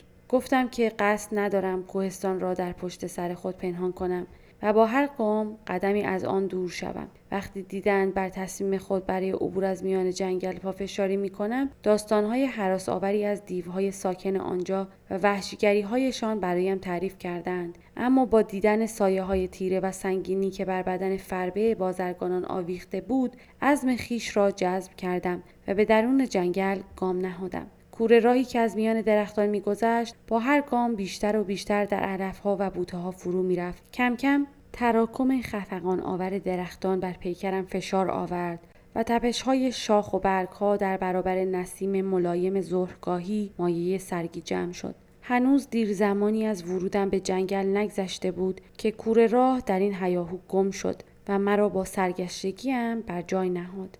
انبوهی درختان بالای سرم چنان بود که دیدن سخره های ارغوانی کوهستان را ناممکن می ساخت. پس دل به دریا زدم و در راستایی که خود درست میپنداشتم به حرکت خیش ادامه دادم. با هر قدمی که برمی داشتم بیشتر و بیشتر در دل شاخ و برگ سرخ درختان فرو می‌رفتم مناظر اطرافم چنان بود که انگار در جنگلی از آتش روینده محصور شده باشم و این به خودی خود ترس آور بود. با این وجود اندیشه دیوار سپید نیرومندتر از هر حراسی بود. غروب همان روز بود که با نخستین ساکن جنگل روبرو شدم. در میان سایه های دراز درختان سرگردان بودم که حرکتی در گوشه ای نظرم را به خود جلب کرد. ابتدا از فکر اینکه دیوی در گوشه ای کمین کرده بر خود لرزیدم. اما اندیشیدن به بخت جنگجو بودن حراس را از خاطرم زدود. به سوی موجودی که در میان سایه های درختان پنهان شده بود رفتم و با کنار زدن برگهای پهن درخچه خود را با مردی جوان رویارو دیدم. مرد جنگلی با لباسی فرسوده از برگ گیاهان بدن نحیف و بیقوارش را پوشانده بود. جای زخمی عمیق بر پیشانیش مانده بود که ادامهش به چشمی کور منتهی می‌شد. وقتی برگها را کنار زدم و او را از مخفیگاهش محروم کردم کوشید بگریزد اما شاخ و برگ لباسش را در چنگ گرفتم و وادارش کردم بر جای خود بایستد. مرد جنگلی که سراپایش از حراس به لرزه افتاده بود با صدای ضعیف و مرتعش شروع کرد به عجز و لابه و با لحنی رقت آور از من خواست تا رهایش کنم و از خوردنش صرف نظر نمایم. من که یکی خورده بودم بدون رها کردن لباسش گفتم ای جوان حراسان من قصد ندارم تو را بخورم. تنها می‌خواهم راه را از تو بپرسم بیهوده نگران نباش کمی آرامتر شد و پرسید یعنی می‌خواهی بگویی تو از نسل دیوها نیستی خندیدم و گفتم نه من یک مسافر عادی هستم که در جنگل گم شدم. جنگلی یک چشم با لحنی لرزان گفت پس چرا لباس برتن نداری و با گامهایی بلند و مطمئن مانند دیوها را می روی؟ گفتم لباس خود را به دلیل بیزاری از سایه ها از دست نهادم و بلندی گامهایم مدیون قصدی است که دارم. گفت دیو بزرگ از کسانی که به دینگونه راه می روند دل خوشی ندارد. هر لحظه ممکن است سر برسد و به خاطر این جسارت نابودت کند. دیو بزرگ هرگز به سادگی قربانیانش را رها نمی کند و پیش از آنکه آنها را بخورد بلاهایی بر سرشان می آورد که از زاده شدن پشیمان شوند. گفتم من با دیوها کاری ندارم تنها به دنبال راهی می گردم تا به کوههای ارغوانی برسم. جنگلی گفت رسیدن به آنجا ناممکن است. چون دیو بزرگ ما را از رفتن بدان سو من کرده است. و هر کس که برخلاف فرمان او کاری انجام دهد اش می شود. هیچ راهی برای رسیدن بدانجا وجود ندارد. هیچ فرمان و من این نمی تواند مرا از ادامه مسیرم باز دارد. راه رسیدن به کوه را به من نشان بده. در مقابل قول می دهم اگر سالم به آنجا برسم و به قدر ناظران واقعی گردم تو و مردمت را از چنگ کابوس دیو بزرگ رهایی بخشم. با صدایی ترسیده گفت چنین حرفی را بر زبان نیاور اگر دیو بزرگ بفهمد که من چنین جمله ای را شنیدم شام امشبش خواهم شد. اگر می‌خواهی به سوی کوه ها حرکت کنی و در ضمن از قلمرو فرمان روایی دیو بزرگ دور شوی باید همواره به سوی سرخترین درختان پیش بروی. لباسش را رها کردم و گذاشتم بگریزد. با جستی به میان شاخ و برگ درختان فرو رفت و در یک چشم به هم زدن ناپدید شد. از مسیری که گفته بود راه خود را پی گرفتم. برخلاف آنچه که گمان می کردم دنبال کردن سرخترین درخت کار دشواری نبود. با هر چند قدمی که برمی داشتم درختی را می دیدم که از بقیه تر است و به همان سو پیش می رفتم. این چنین بود که تا هنگام غروب راه رفتم و پس از فرو رفتن سرخی درختان در تاریکی شبانه تصمیم گرفتم بر جای خود بمانم و تا هنگام دمیدن صبح در گوشه ای استراحت کنم. اما سرمایه شبانگاهی در بدنم نفوذ کرد و در یک جا ماندنم را دشوار ساخت. وقتی از دور دست ها صدای سمزربه های مخوفی را شنیدم که در میان زمینه تیره درختان میپیچید انگیزه گریز از سواران زروان هم به میل به حرکت کردن و گم شدن افسوده شد. پس از جا جستم و به سرعت در راستایی که درست میپنداشتم به راه افتادم. چنان می نمود که سواران زروان نزدیک باشند. مسافت زیادی را طی نکرده بودم که درخشش نوری کمرمق از میان درختان توجهم را به خود جلب کرد. با کنجکاوی بدان سو رفتم و چند قدم جلوتر در محوطه خالی از درخت هیمه آتیش بزرگی را دیدم. در اثر سرمایه شب چنان کرخت و بیهس شده بودم که شادمان از منظری شعله های رقصان آتش به آن طرف دویدم.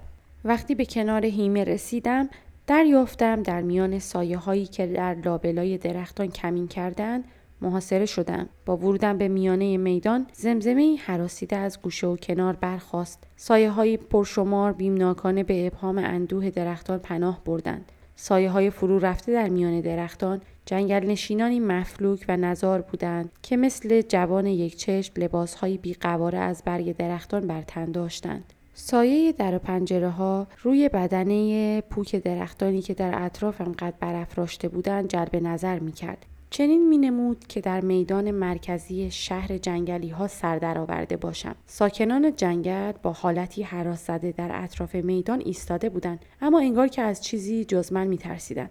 نور آتش چنان چشمم را زده بود که دقایقی طول کشید تا دلیل وحشتشان را دریابم. در مقابلم درست در کرانه دیگر میدان تختگاهی بزرگ نهاده بودند و پیکری غولاسا و مهی بر آن لمیده بود. یک نگاه به وی کافی بود تا هویتش را دریابم. چشمان زرد درخشانش شاخهای بلند و پیش خوردهش چهره جانورسانش دندانهای دراز مهیبش و بدن تنومند پوشیده از پشمهای تابدار و سیاهش شکی در مورد هویتش باقی نمیگذاشت. نرین دیوی مهیب در برابرم بر تختگاه نشسته بود و در اطراف تختش چندین دیو دیگر دیده می شدن که بدنهایی کوچکتر داشتند و به قمه هایی پهن و عظیم مسلح بودند. در گوشه در میان سایه های لرزان جنگلی یک چشم را تشخیص دادم که با نگاهی شرمسار مرا می نگریست. دانستم که در تله گام نهادم و با خطری مهیب رویارو شدم با توجه به آنچه که شنیده بودم این اربابان بدهیبت و رعایای لرزانشان خطرناکترین موجودات جنگل محسوب می شدن. همین مردم حراسان با ظاهر ترحم آمیزشان بودند که رهگذران را با نیرنگ به دسترس دیوها می کشندند و آنان را تومه این موجودات درنده می کردند. بدان امید که مرگ شرماور و گوسفن آسای خودشان شبی دیرتر فرا برسد. با نیم نگاهی دریافتم که محاصره شده ام و راهی برای پناه بردن به امنیت یخزده جنگل ندارم. پس قصد خیش را به یاد آوردم و تصمیم گرفتم دست و پنجه نرم کردن با این جماعت ناخوشایند را نیز فصلی دیگر از داستان نبردم بدانم. پس به سوی سایه های اطراف میدان گام برداشتم و خطاب به جوان یک چشم گفتم ای فرومایه من تو را در جنگل با بهترین آرزوها ترک کردم و سخنانت را راست پنداشتم حالا می‌بینم که اندرزت برای دوری گزیدن از قلم روی دیوها جز نیرنگی شوم نبوده است. یک چشم نگاهی وحشت زده به سوی تختگاه دیو بزرگ انداخت و گفت من هر آنچه را که دیو بزرگ اراده فرماید اجرا می کنم. فرمان ایشان این بود که هر تازه واردی را با حیله یا زور به قلم رویشان راهنمایی نماییم. نگاهی سخت به او انداختم و دیگر هیچ نگفتم. با گامهایی شمرده و سری افراشته به سوی دیو بزرگ رفتم و در حالی که میکوشیدم بر دلشوره هم غلبه کنم در برابر منظری مهیب تختگاهش ایستادم. دیو بزرگ که اسایی زرد رنگ از جنس استخوان را در مشت میفشرد بر تختش نیمخیز شد و از ورای مردمک های گرگ آسایش نگاهی وحشیانه به من افکند. در برابر نگاهش تاب آوردم و در حالی که خیره به چهره دهشتناکش می نگریستم گفتم گویا تو دیو بزرگ باشی. دیو بزرگ دهانش رو گشود و منظره حراس انگیز دندانهای تیزش را با موجی از نفس گندناکش در برابرم به نمایش گذاشت. خورناسه کشید و گفت آری ای غریبه نفرین شده من دیو بزرگ هستم. فرمانروای جنگل و ارباب این مردم. گویا موجودی بیباک و جسور باشی. وگرنه به جای اینکه این چنین گستاخ با من سخن بگویی در برابرم بر خاک میافتادی و التماس می‌کردی تا زودتر با مرگ پاداشت دهم و از رنجی که خواهی کشید رهایت نمایم. طوفانی از حراس را که میکوشید در بدنم رخنه کند با نیروی اراده پس زدم و با همان صدای محکم پیشین گفتم من مسافری هستم که راهی دراز را برای اثبات واقعی بودن خیش طی کردم. تصمیم ندارم در این جنگل کشته شوم و بنابراین به عجز و لابه نیازی ندارم. دیو بزرگ لحظه ای مکس کرد و ناباورانه مرا نگریست. بعد با قهقهی مهیب خندید. دیوهای دیگر اطراف تختش به همراهش به خنده افتادند و جنگل نشینان ترسان لابلای درختان هم با صدایی مصنوعی و ناخوشایند کوشیدن نشان دهند که حرف من برایشان خندهدار بوده است. دیو بزرگ پس از فارغ شدن از خنده گفت ای ابله تو این همه راه را طی کرده ای تا دریابی که چقدر واقعی هستی بدیهی است که همه ما واقعی و راستین هستیم فکر می‌کنی چه چیزی واقعی تر از گوشت بدن تو وجود دارد وقتی زنده زنده بر آتش این هیمه ها کباب گردد و در زیافت ما خورده شود. گفتم من از جهانی دوردست می آیم که در آن همگان همچون شما می اندیشند. ایشان نیز می خواستند مرا در مراسمی قربانی کنند و خود را واقعی ترین چیزهای جهان می پنداشتند. افسوس که در هر منزل از این سرزمین زیبا نطفه جهانهایی بسته را باز میابم. دیوی بلند قامت و تنومند نعره زد. ارباب شام امشبمان از جهانی بسته گریخته است. باید چنین تنوعی را در فهرست غذایمان جشن بگیریم. دیو دیگری که صدایی خشن و وحشی داشت گفت ای نگونبخت نمی‌دانم چرا وقتی از جهان بستت گریختی نزد اهالی دهگده و ساکنان کبیر آرام نگرفتی شاید در آن هنگام دیرتر به چنگ ما میافتادی و سالها طول می‌کشید تا در شبی خونهایمان تو را تومه خیش سازیم دیو بزرگ قرید آنچه که آشکار است شام امشب ما شکاری غیرعادی است که از امور بدیهی پرسش می کند. چون دیدم لحنشان خشمگین و رفتارشان خشونت آمیز شده احساس خطر کردم. به دنبال راهی برای بیرون شدن از این مخمسه میگشتم که نگاهم به زمین افتاد و پاهای برهنم را دیدم که بر سینه خاک خالی از سایه نشسته است. به یاد برخوردم با سربازان شاه افتادم و پرسیدم ای دیوای مهیب تا به حال نام جنگجو به گوشتان خورده است؟ هم همه لگام گسیخته ای که از میان هیکلهای نحیف پناه گرفته در میان درختان برخاست با نعره های پیاپی دیوها خاموش شد.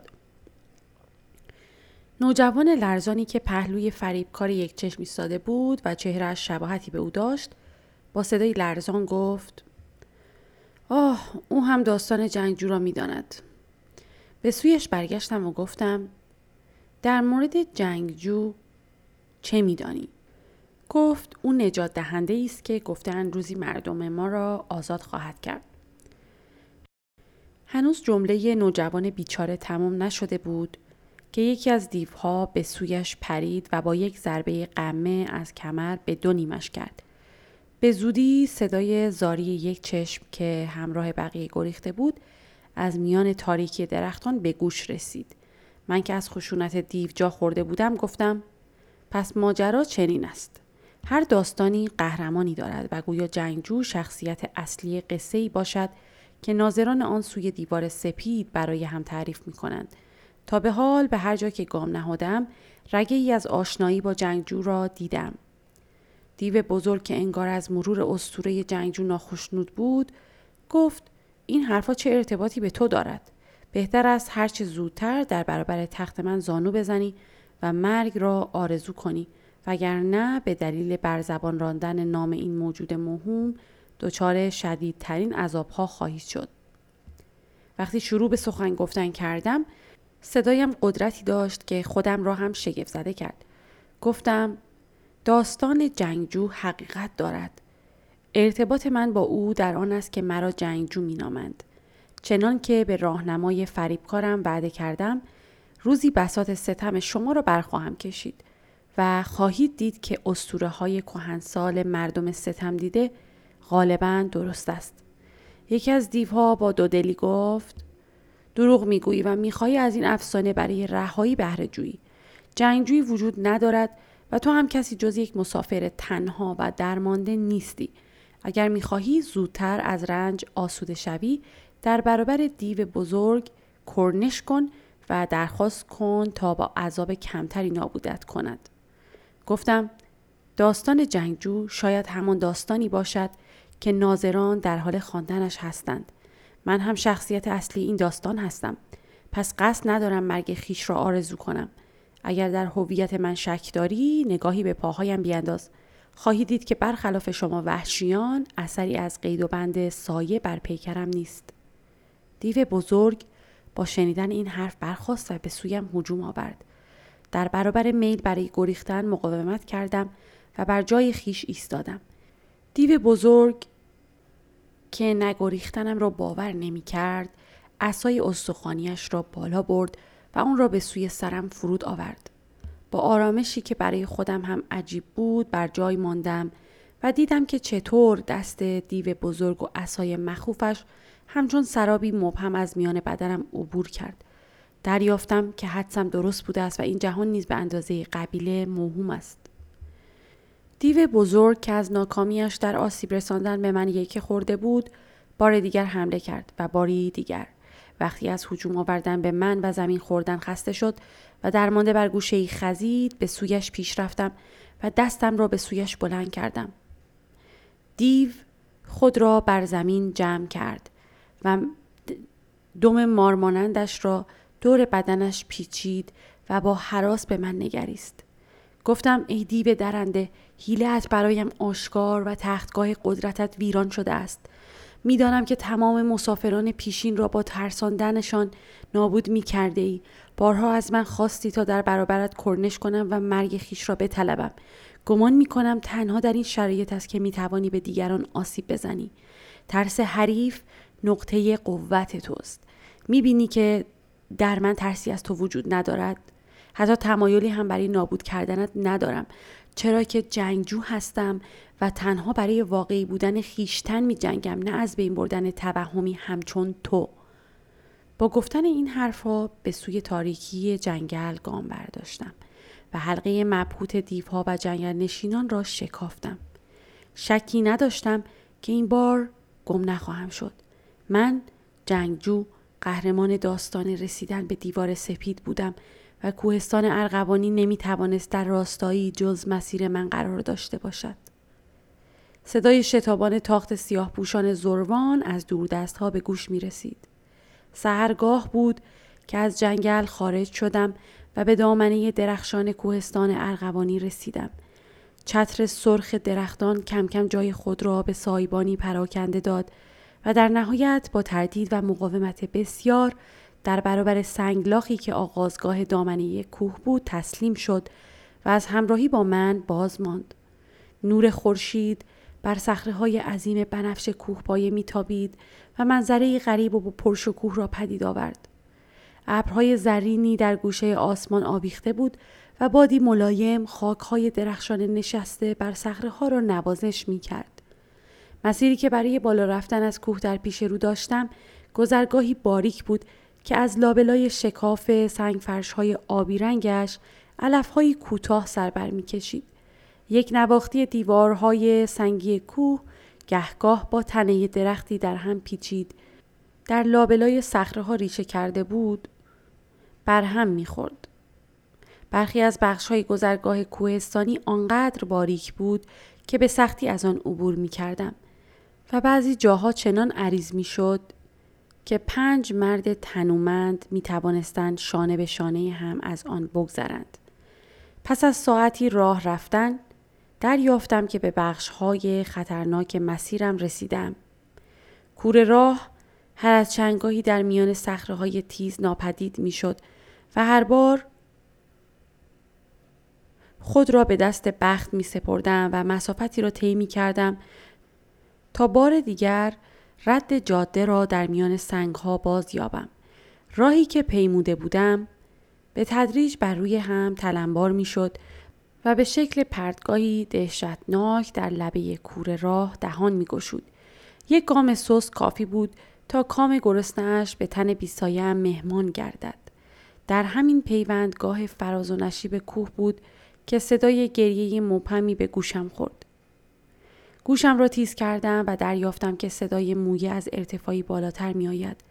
پس آهنگ گام هایم را سریع تر کردم تا آنکه با سرچشمه صدا روبرو شدم. در بالای صخره تیز و بلند که پرتگاهی ژرف مشرف بود زیر سایه درختی خشکیده و بیبار و برگ پیکری خمیده نشسته بود ردای نارنجی رنگی که بر تن داشت از دور بسیار زیبا می نمود و در زیر نور آفتاب می درخشید. اما وقتی نزدیکتر رفتم دیدم که جز ردایی گشاد و مندرس نیست که سایه گسترده را بر صخره و مرد نالان نشسته در آن انداخته است. به او نزدیک شدم و دیدم زیر لب چیزهایی را زمزمه می کند و گاه در میان جملاتش اشک می ریزد. شک کردم که شاید دخالت کردن در خلوتش درست نباشد. اما در آخر کنجکاوی چیره گشت و تصمیم گرفتم دلیل ناراحتیش را بپرسم. به آرامی نزدیکش شدم و به نرمی گفتم ای موجود سوگوار چه بر سرت آمده که چنین غمگینی؟ به سویم برگشت و در زیر سایه کلاهش چهره تکیده و قوبار گرفته را دیدم و چشمان سرخش را که انگار از نخستین روز عمرش تا آن لحظه گریسته بود. با لحنی آهنگین گفت درود بر تو ای مسافر بیگانه چه می‌خواهی؟ گفتم جستجوگری هستم که به دنبال قله این کوه میگردم. با دیدنت کنجکاو شدم. کیستی و چرا چنین اندوهگین و گریانی؟ گفت مرا عاشق مینامند علت سوگواریم آن است که معشوق خود را از دست دادم پیش از این از زبان پیرزنان قبیلهمان داستانهای عاشقانه زیادی شنیده بودم و همواره شمن ما را به بزرگ داشته مقام عاشقان سفارش می‌کرد با این زمینه ذهنی بود که گفتم داستانهای زیادی درباره تو شنیدم. مردم قبیله من باور داشتند که تو محبوب ناظران هستی و به عالی ترین درجه تعالی رسیده ای اگر چنین است به من راز واقعی بودن را بگو که مدت هاست به دنبال آن از جایی به جای دیگر می روم. عاشق گفت ناظران و نظرشان در مورد من برایم هیچ اهمیتی ندارند. و به خاطر تقالی یافتن نیست که در اینجا نشستم و زار می گریم. پرسیدم اگر به خاطر جلب نظر ناظران نیست که در اینجا نشسته ای پس چگونه چنین شهرتی یافته ای؟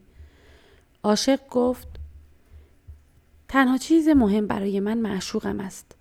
برای اوست که زندگی می کنم و برای اوست که خواهم مرد.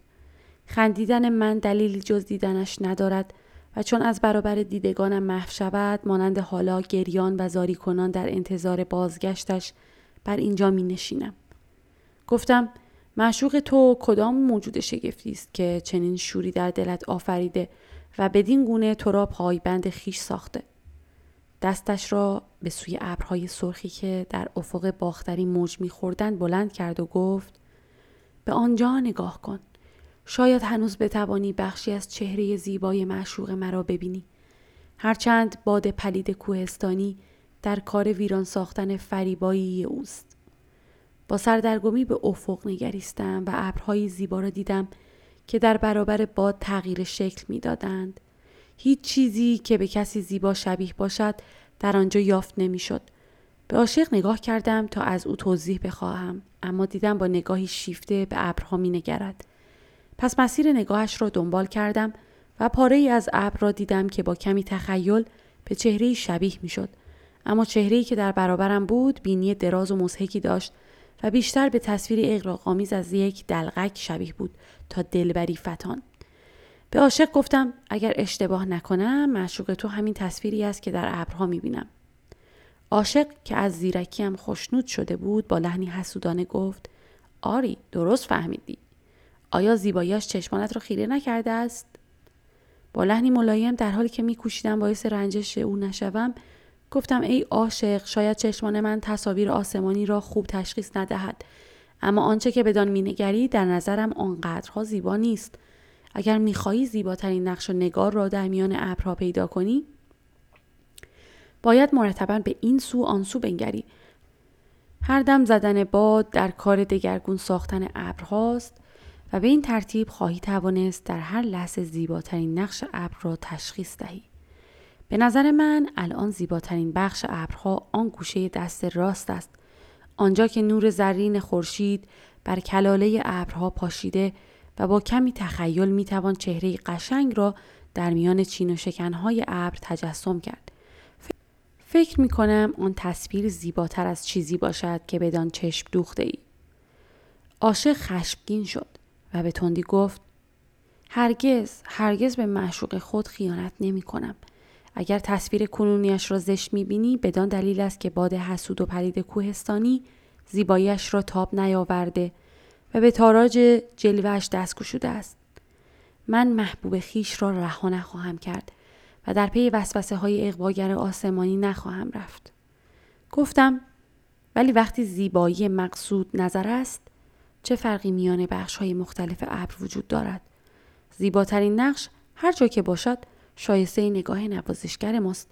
در نهایت تمام آنچه که می‌بینیم تندیسی موهوم است که قدرت تخیلمان آن را از صخره ابری دوردست تراشیده است. عاشق با لحنی رویایی گفت آن زیبای فتنگر معشوق من است. گفتم احتمالا منظورت آن است که تصویر درون ابرها تو را به یاد کسی می اندازد که عاشقش هستی وگرنه نقش و نگار ابر که حقیقتی ندارد. عاشق با تحکم گفت راز اشکایم آن بود که برایت گفتم.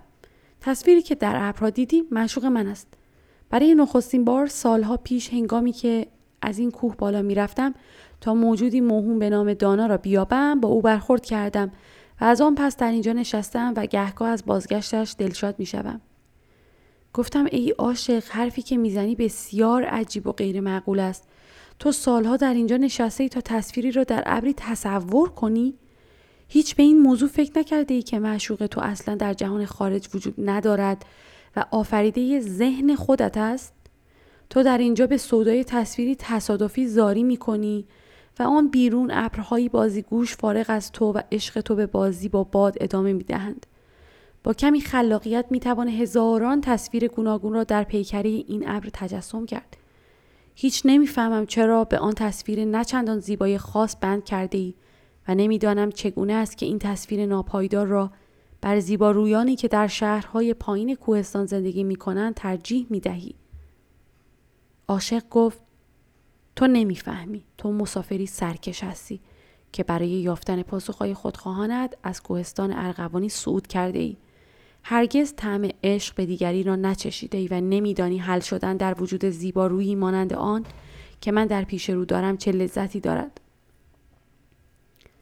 گفتم من نیز مانند تو و تمام موجودات هوشمند دیگر خودخواه هستم.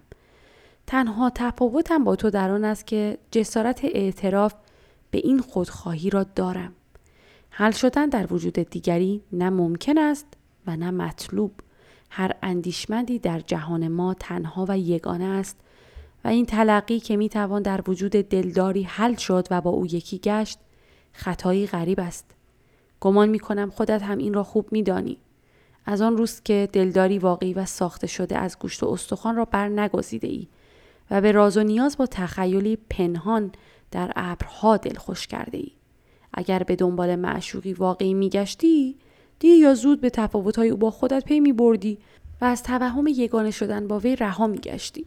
عاشق گفت من با معشوق خیش یگانه شدم. معشوق من شکایتی از من ندارد.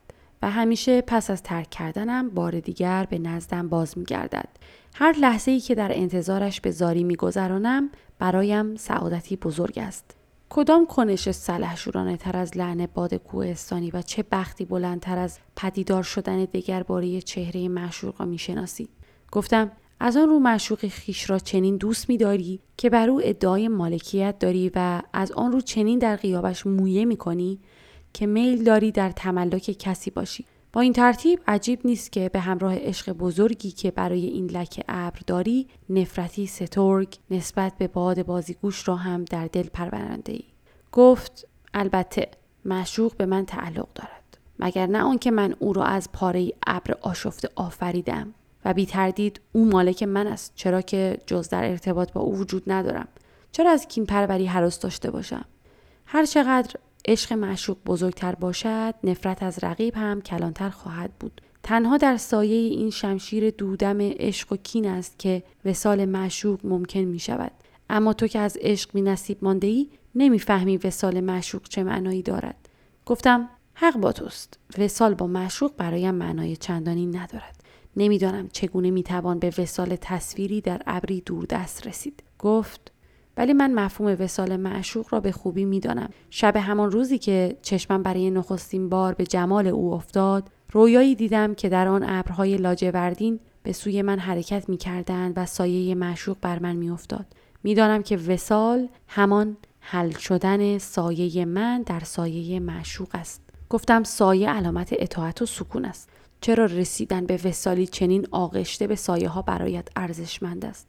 عاشق گفت من نیز مانند تو و سایر مسافران به سودای دستیابی به واقعیت و اثبات وجود خیش این راه را در پیش گرفته بودم و دریافتم که واقعی ترین موجودات آنهایی هستند که سایه ندارند. گفتم ای عاشق من نیز می‌دانم که رها شدگان از بند باورهای مسخ کننده سایه خود را از دست می‌دهند اما نمی‌فهمم چرا برای چیره شدن بر سایت چنین رایی را برگزیده ای عاشق گفت مگر نه آنکه درجه واقعی بودن ما به نگاه ناظران وابسته است؟ گفتم من نیز چنین شنیدم ولی به دنبال راهی برای رستن از بند نگاه ناظران میگردم.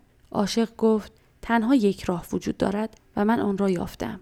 راز واقعی بودن آن است که موجودی شکوهمند و برتر که ناظر نامیده می شود چشمانش را بر تو خیره نگاه دارد. مشوق من چنین است. موجودی آسمانی و زیباست که همواره مرا در نظر دارد. من نیز تنها او را در نظر دارم و به این ترتیب هر یک از ما کاستی های اصالت دیگری را جبران می کنیم. من با خیره شدن به معشوقم از مرتبه تک ابری در آسمان جدایش می سازم و او را به پایگاه یکی از ناظران برمیکشم. او نیز در مقابل تنها به من مینگرد و مرا می‌بیند به این ترتیب من نیز واقعیتی تردید ناپذیر مییابم راست بگو چه چیز با شکوهتر از توازی دو آینه دیده ای؟ گفتم اما معشوق تو از خودت هم غیر واقعی تر است. او تنها آفریده ذهن توست و جز در وهم تو وجود ندارد. کسی که از روزنه چشمان او تو را مینگرد خود تو هستی. من شکوه راستگویی نهفته در یک آینه را به سرگیجه های بیشمار ترجیح می دهم. گفت مگر ناظران چگونند؟ شاید آنها نیز آفریده نگاه خیره ما باشند. گفتم این پایه از واقعیت داشتن برای من کافی نیست. خواه برای ما باشد و خواه برای ناظران. هر بادی که ابرها را پریشان کند معشوق تو را از بین خواهد برد و برای رهایی از شر سایه راهی جز قنودن در سایه معشوق نداری. این مقدار از وجود داشتن مرا قانع نمی کنند.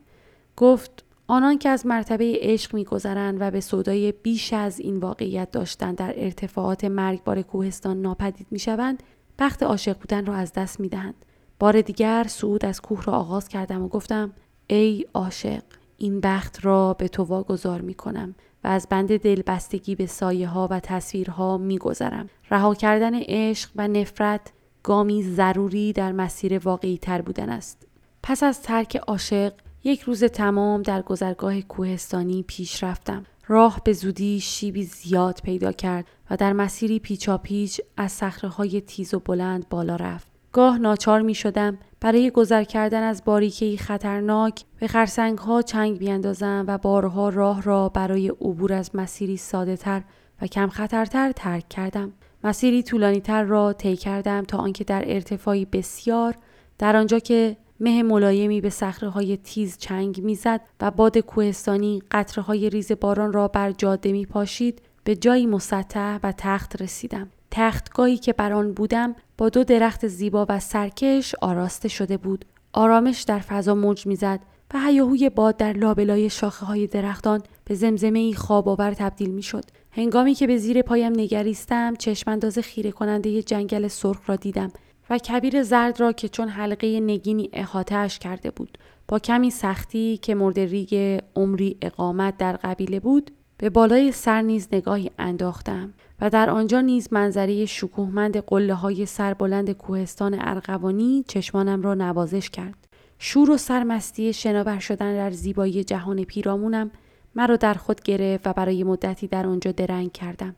آنگاه وقتی برای ادامه دادن راهم به حرکت درآمدم متوجه حفره تیره در سنگها شدم و دریافتم که در آستانه غاری عمیق ایستادم قاری که در خم سنگی در کنار تختگاه پنهان بود و در نگاه اول دیده نمی‌شد. پیش رفتم و در دهانه غار هیکلی را دیدم که بر سنگی نشسته است.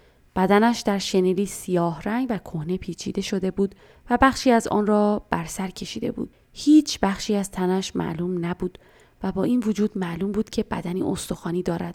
موجود شنل پوش پشتش را به منظری زیبای تختگاه کرده و رو به دهانه غار داشت.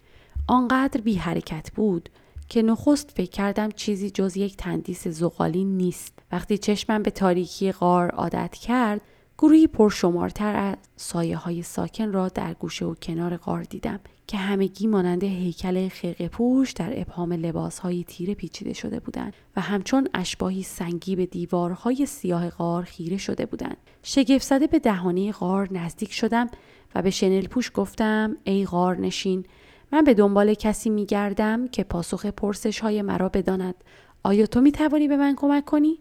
موجود سیاه پوش هیچ نگفت. بار دیگر حرف خود را تکرار کردم اما باز هم پاسخی نشنیدم. برای بار سوم پرسیدم و این بار دستم را بر شانه لاغرش نهادم و تکانی به او دادم. خرق پوش که انگار تازه از خواب بیدار شده باشد به خود آمد و بدون اینکه به سویم برگردد گفت ای بیگانه مزاحم کیستی و برای چه مرا از تمرکز و نیایش باز داشته ای؟ گفتم مسافری هستم که به دنبال پاسخی برای پرسش هایم می گردم. خرق پوش گفت پرسش برانگیزاننده همه کسانی است که تا این بلندای کوهستان صعود می کنند. نامت را پرسیدم نه پیشت را. گفتم مرا جنگجو می نامند.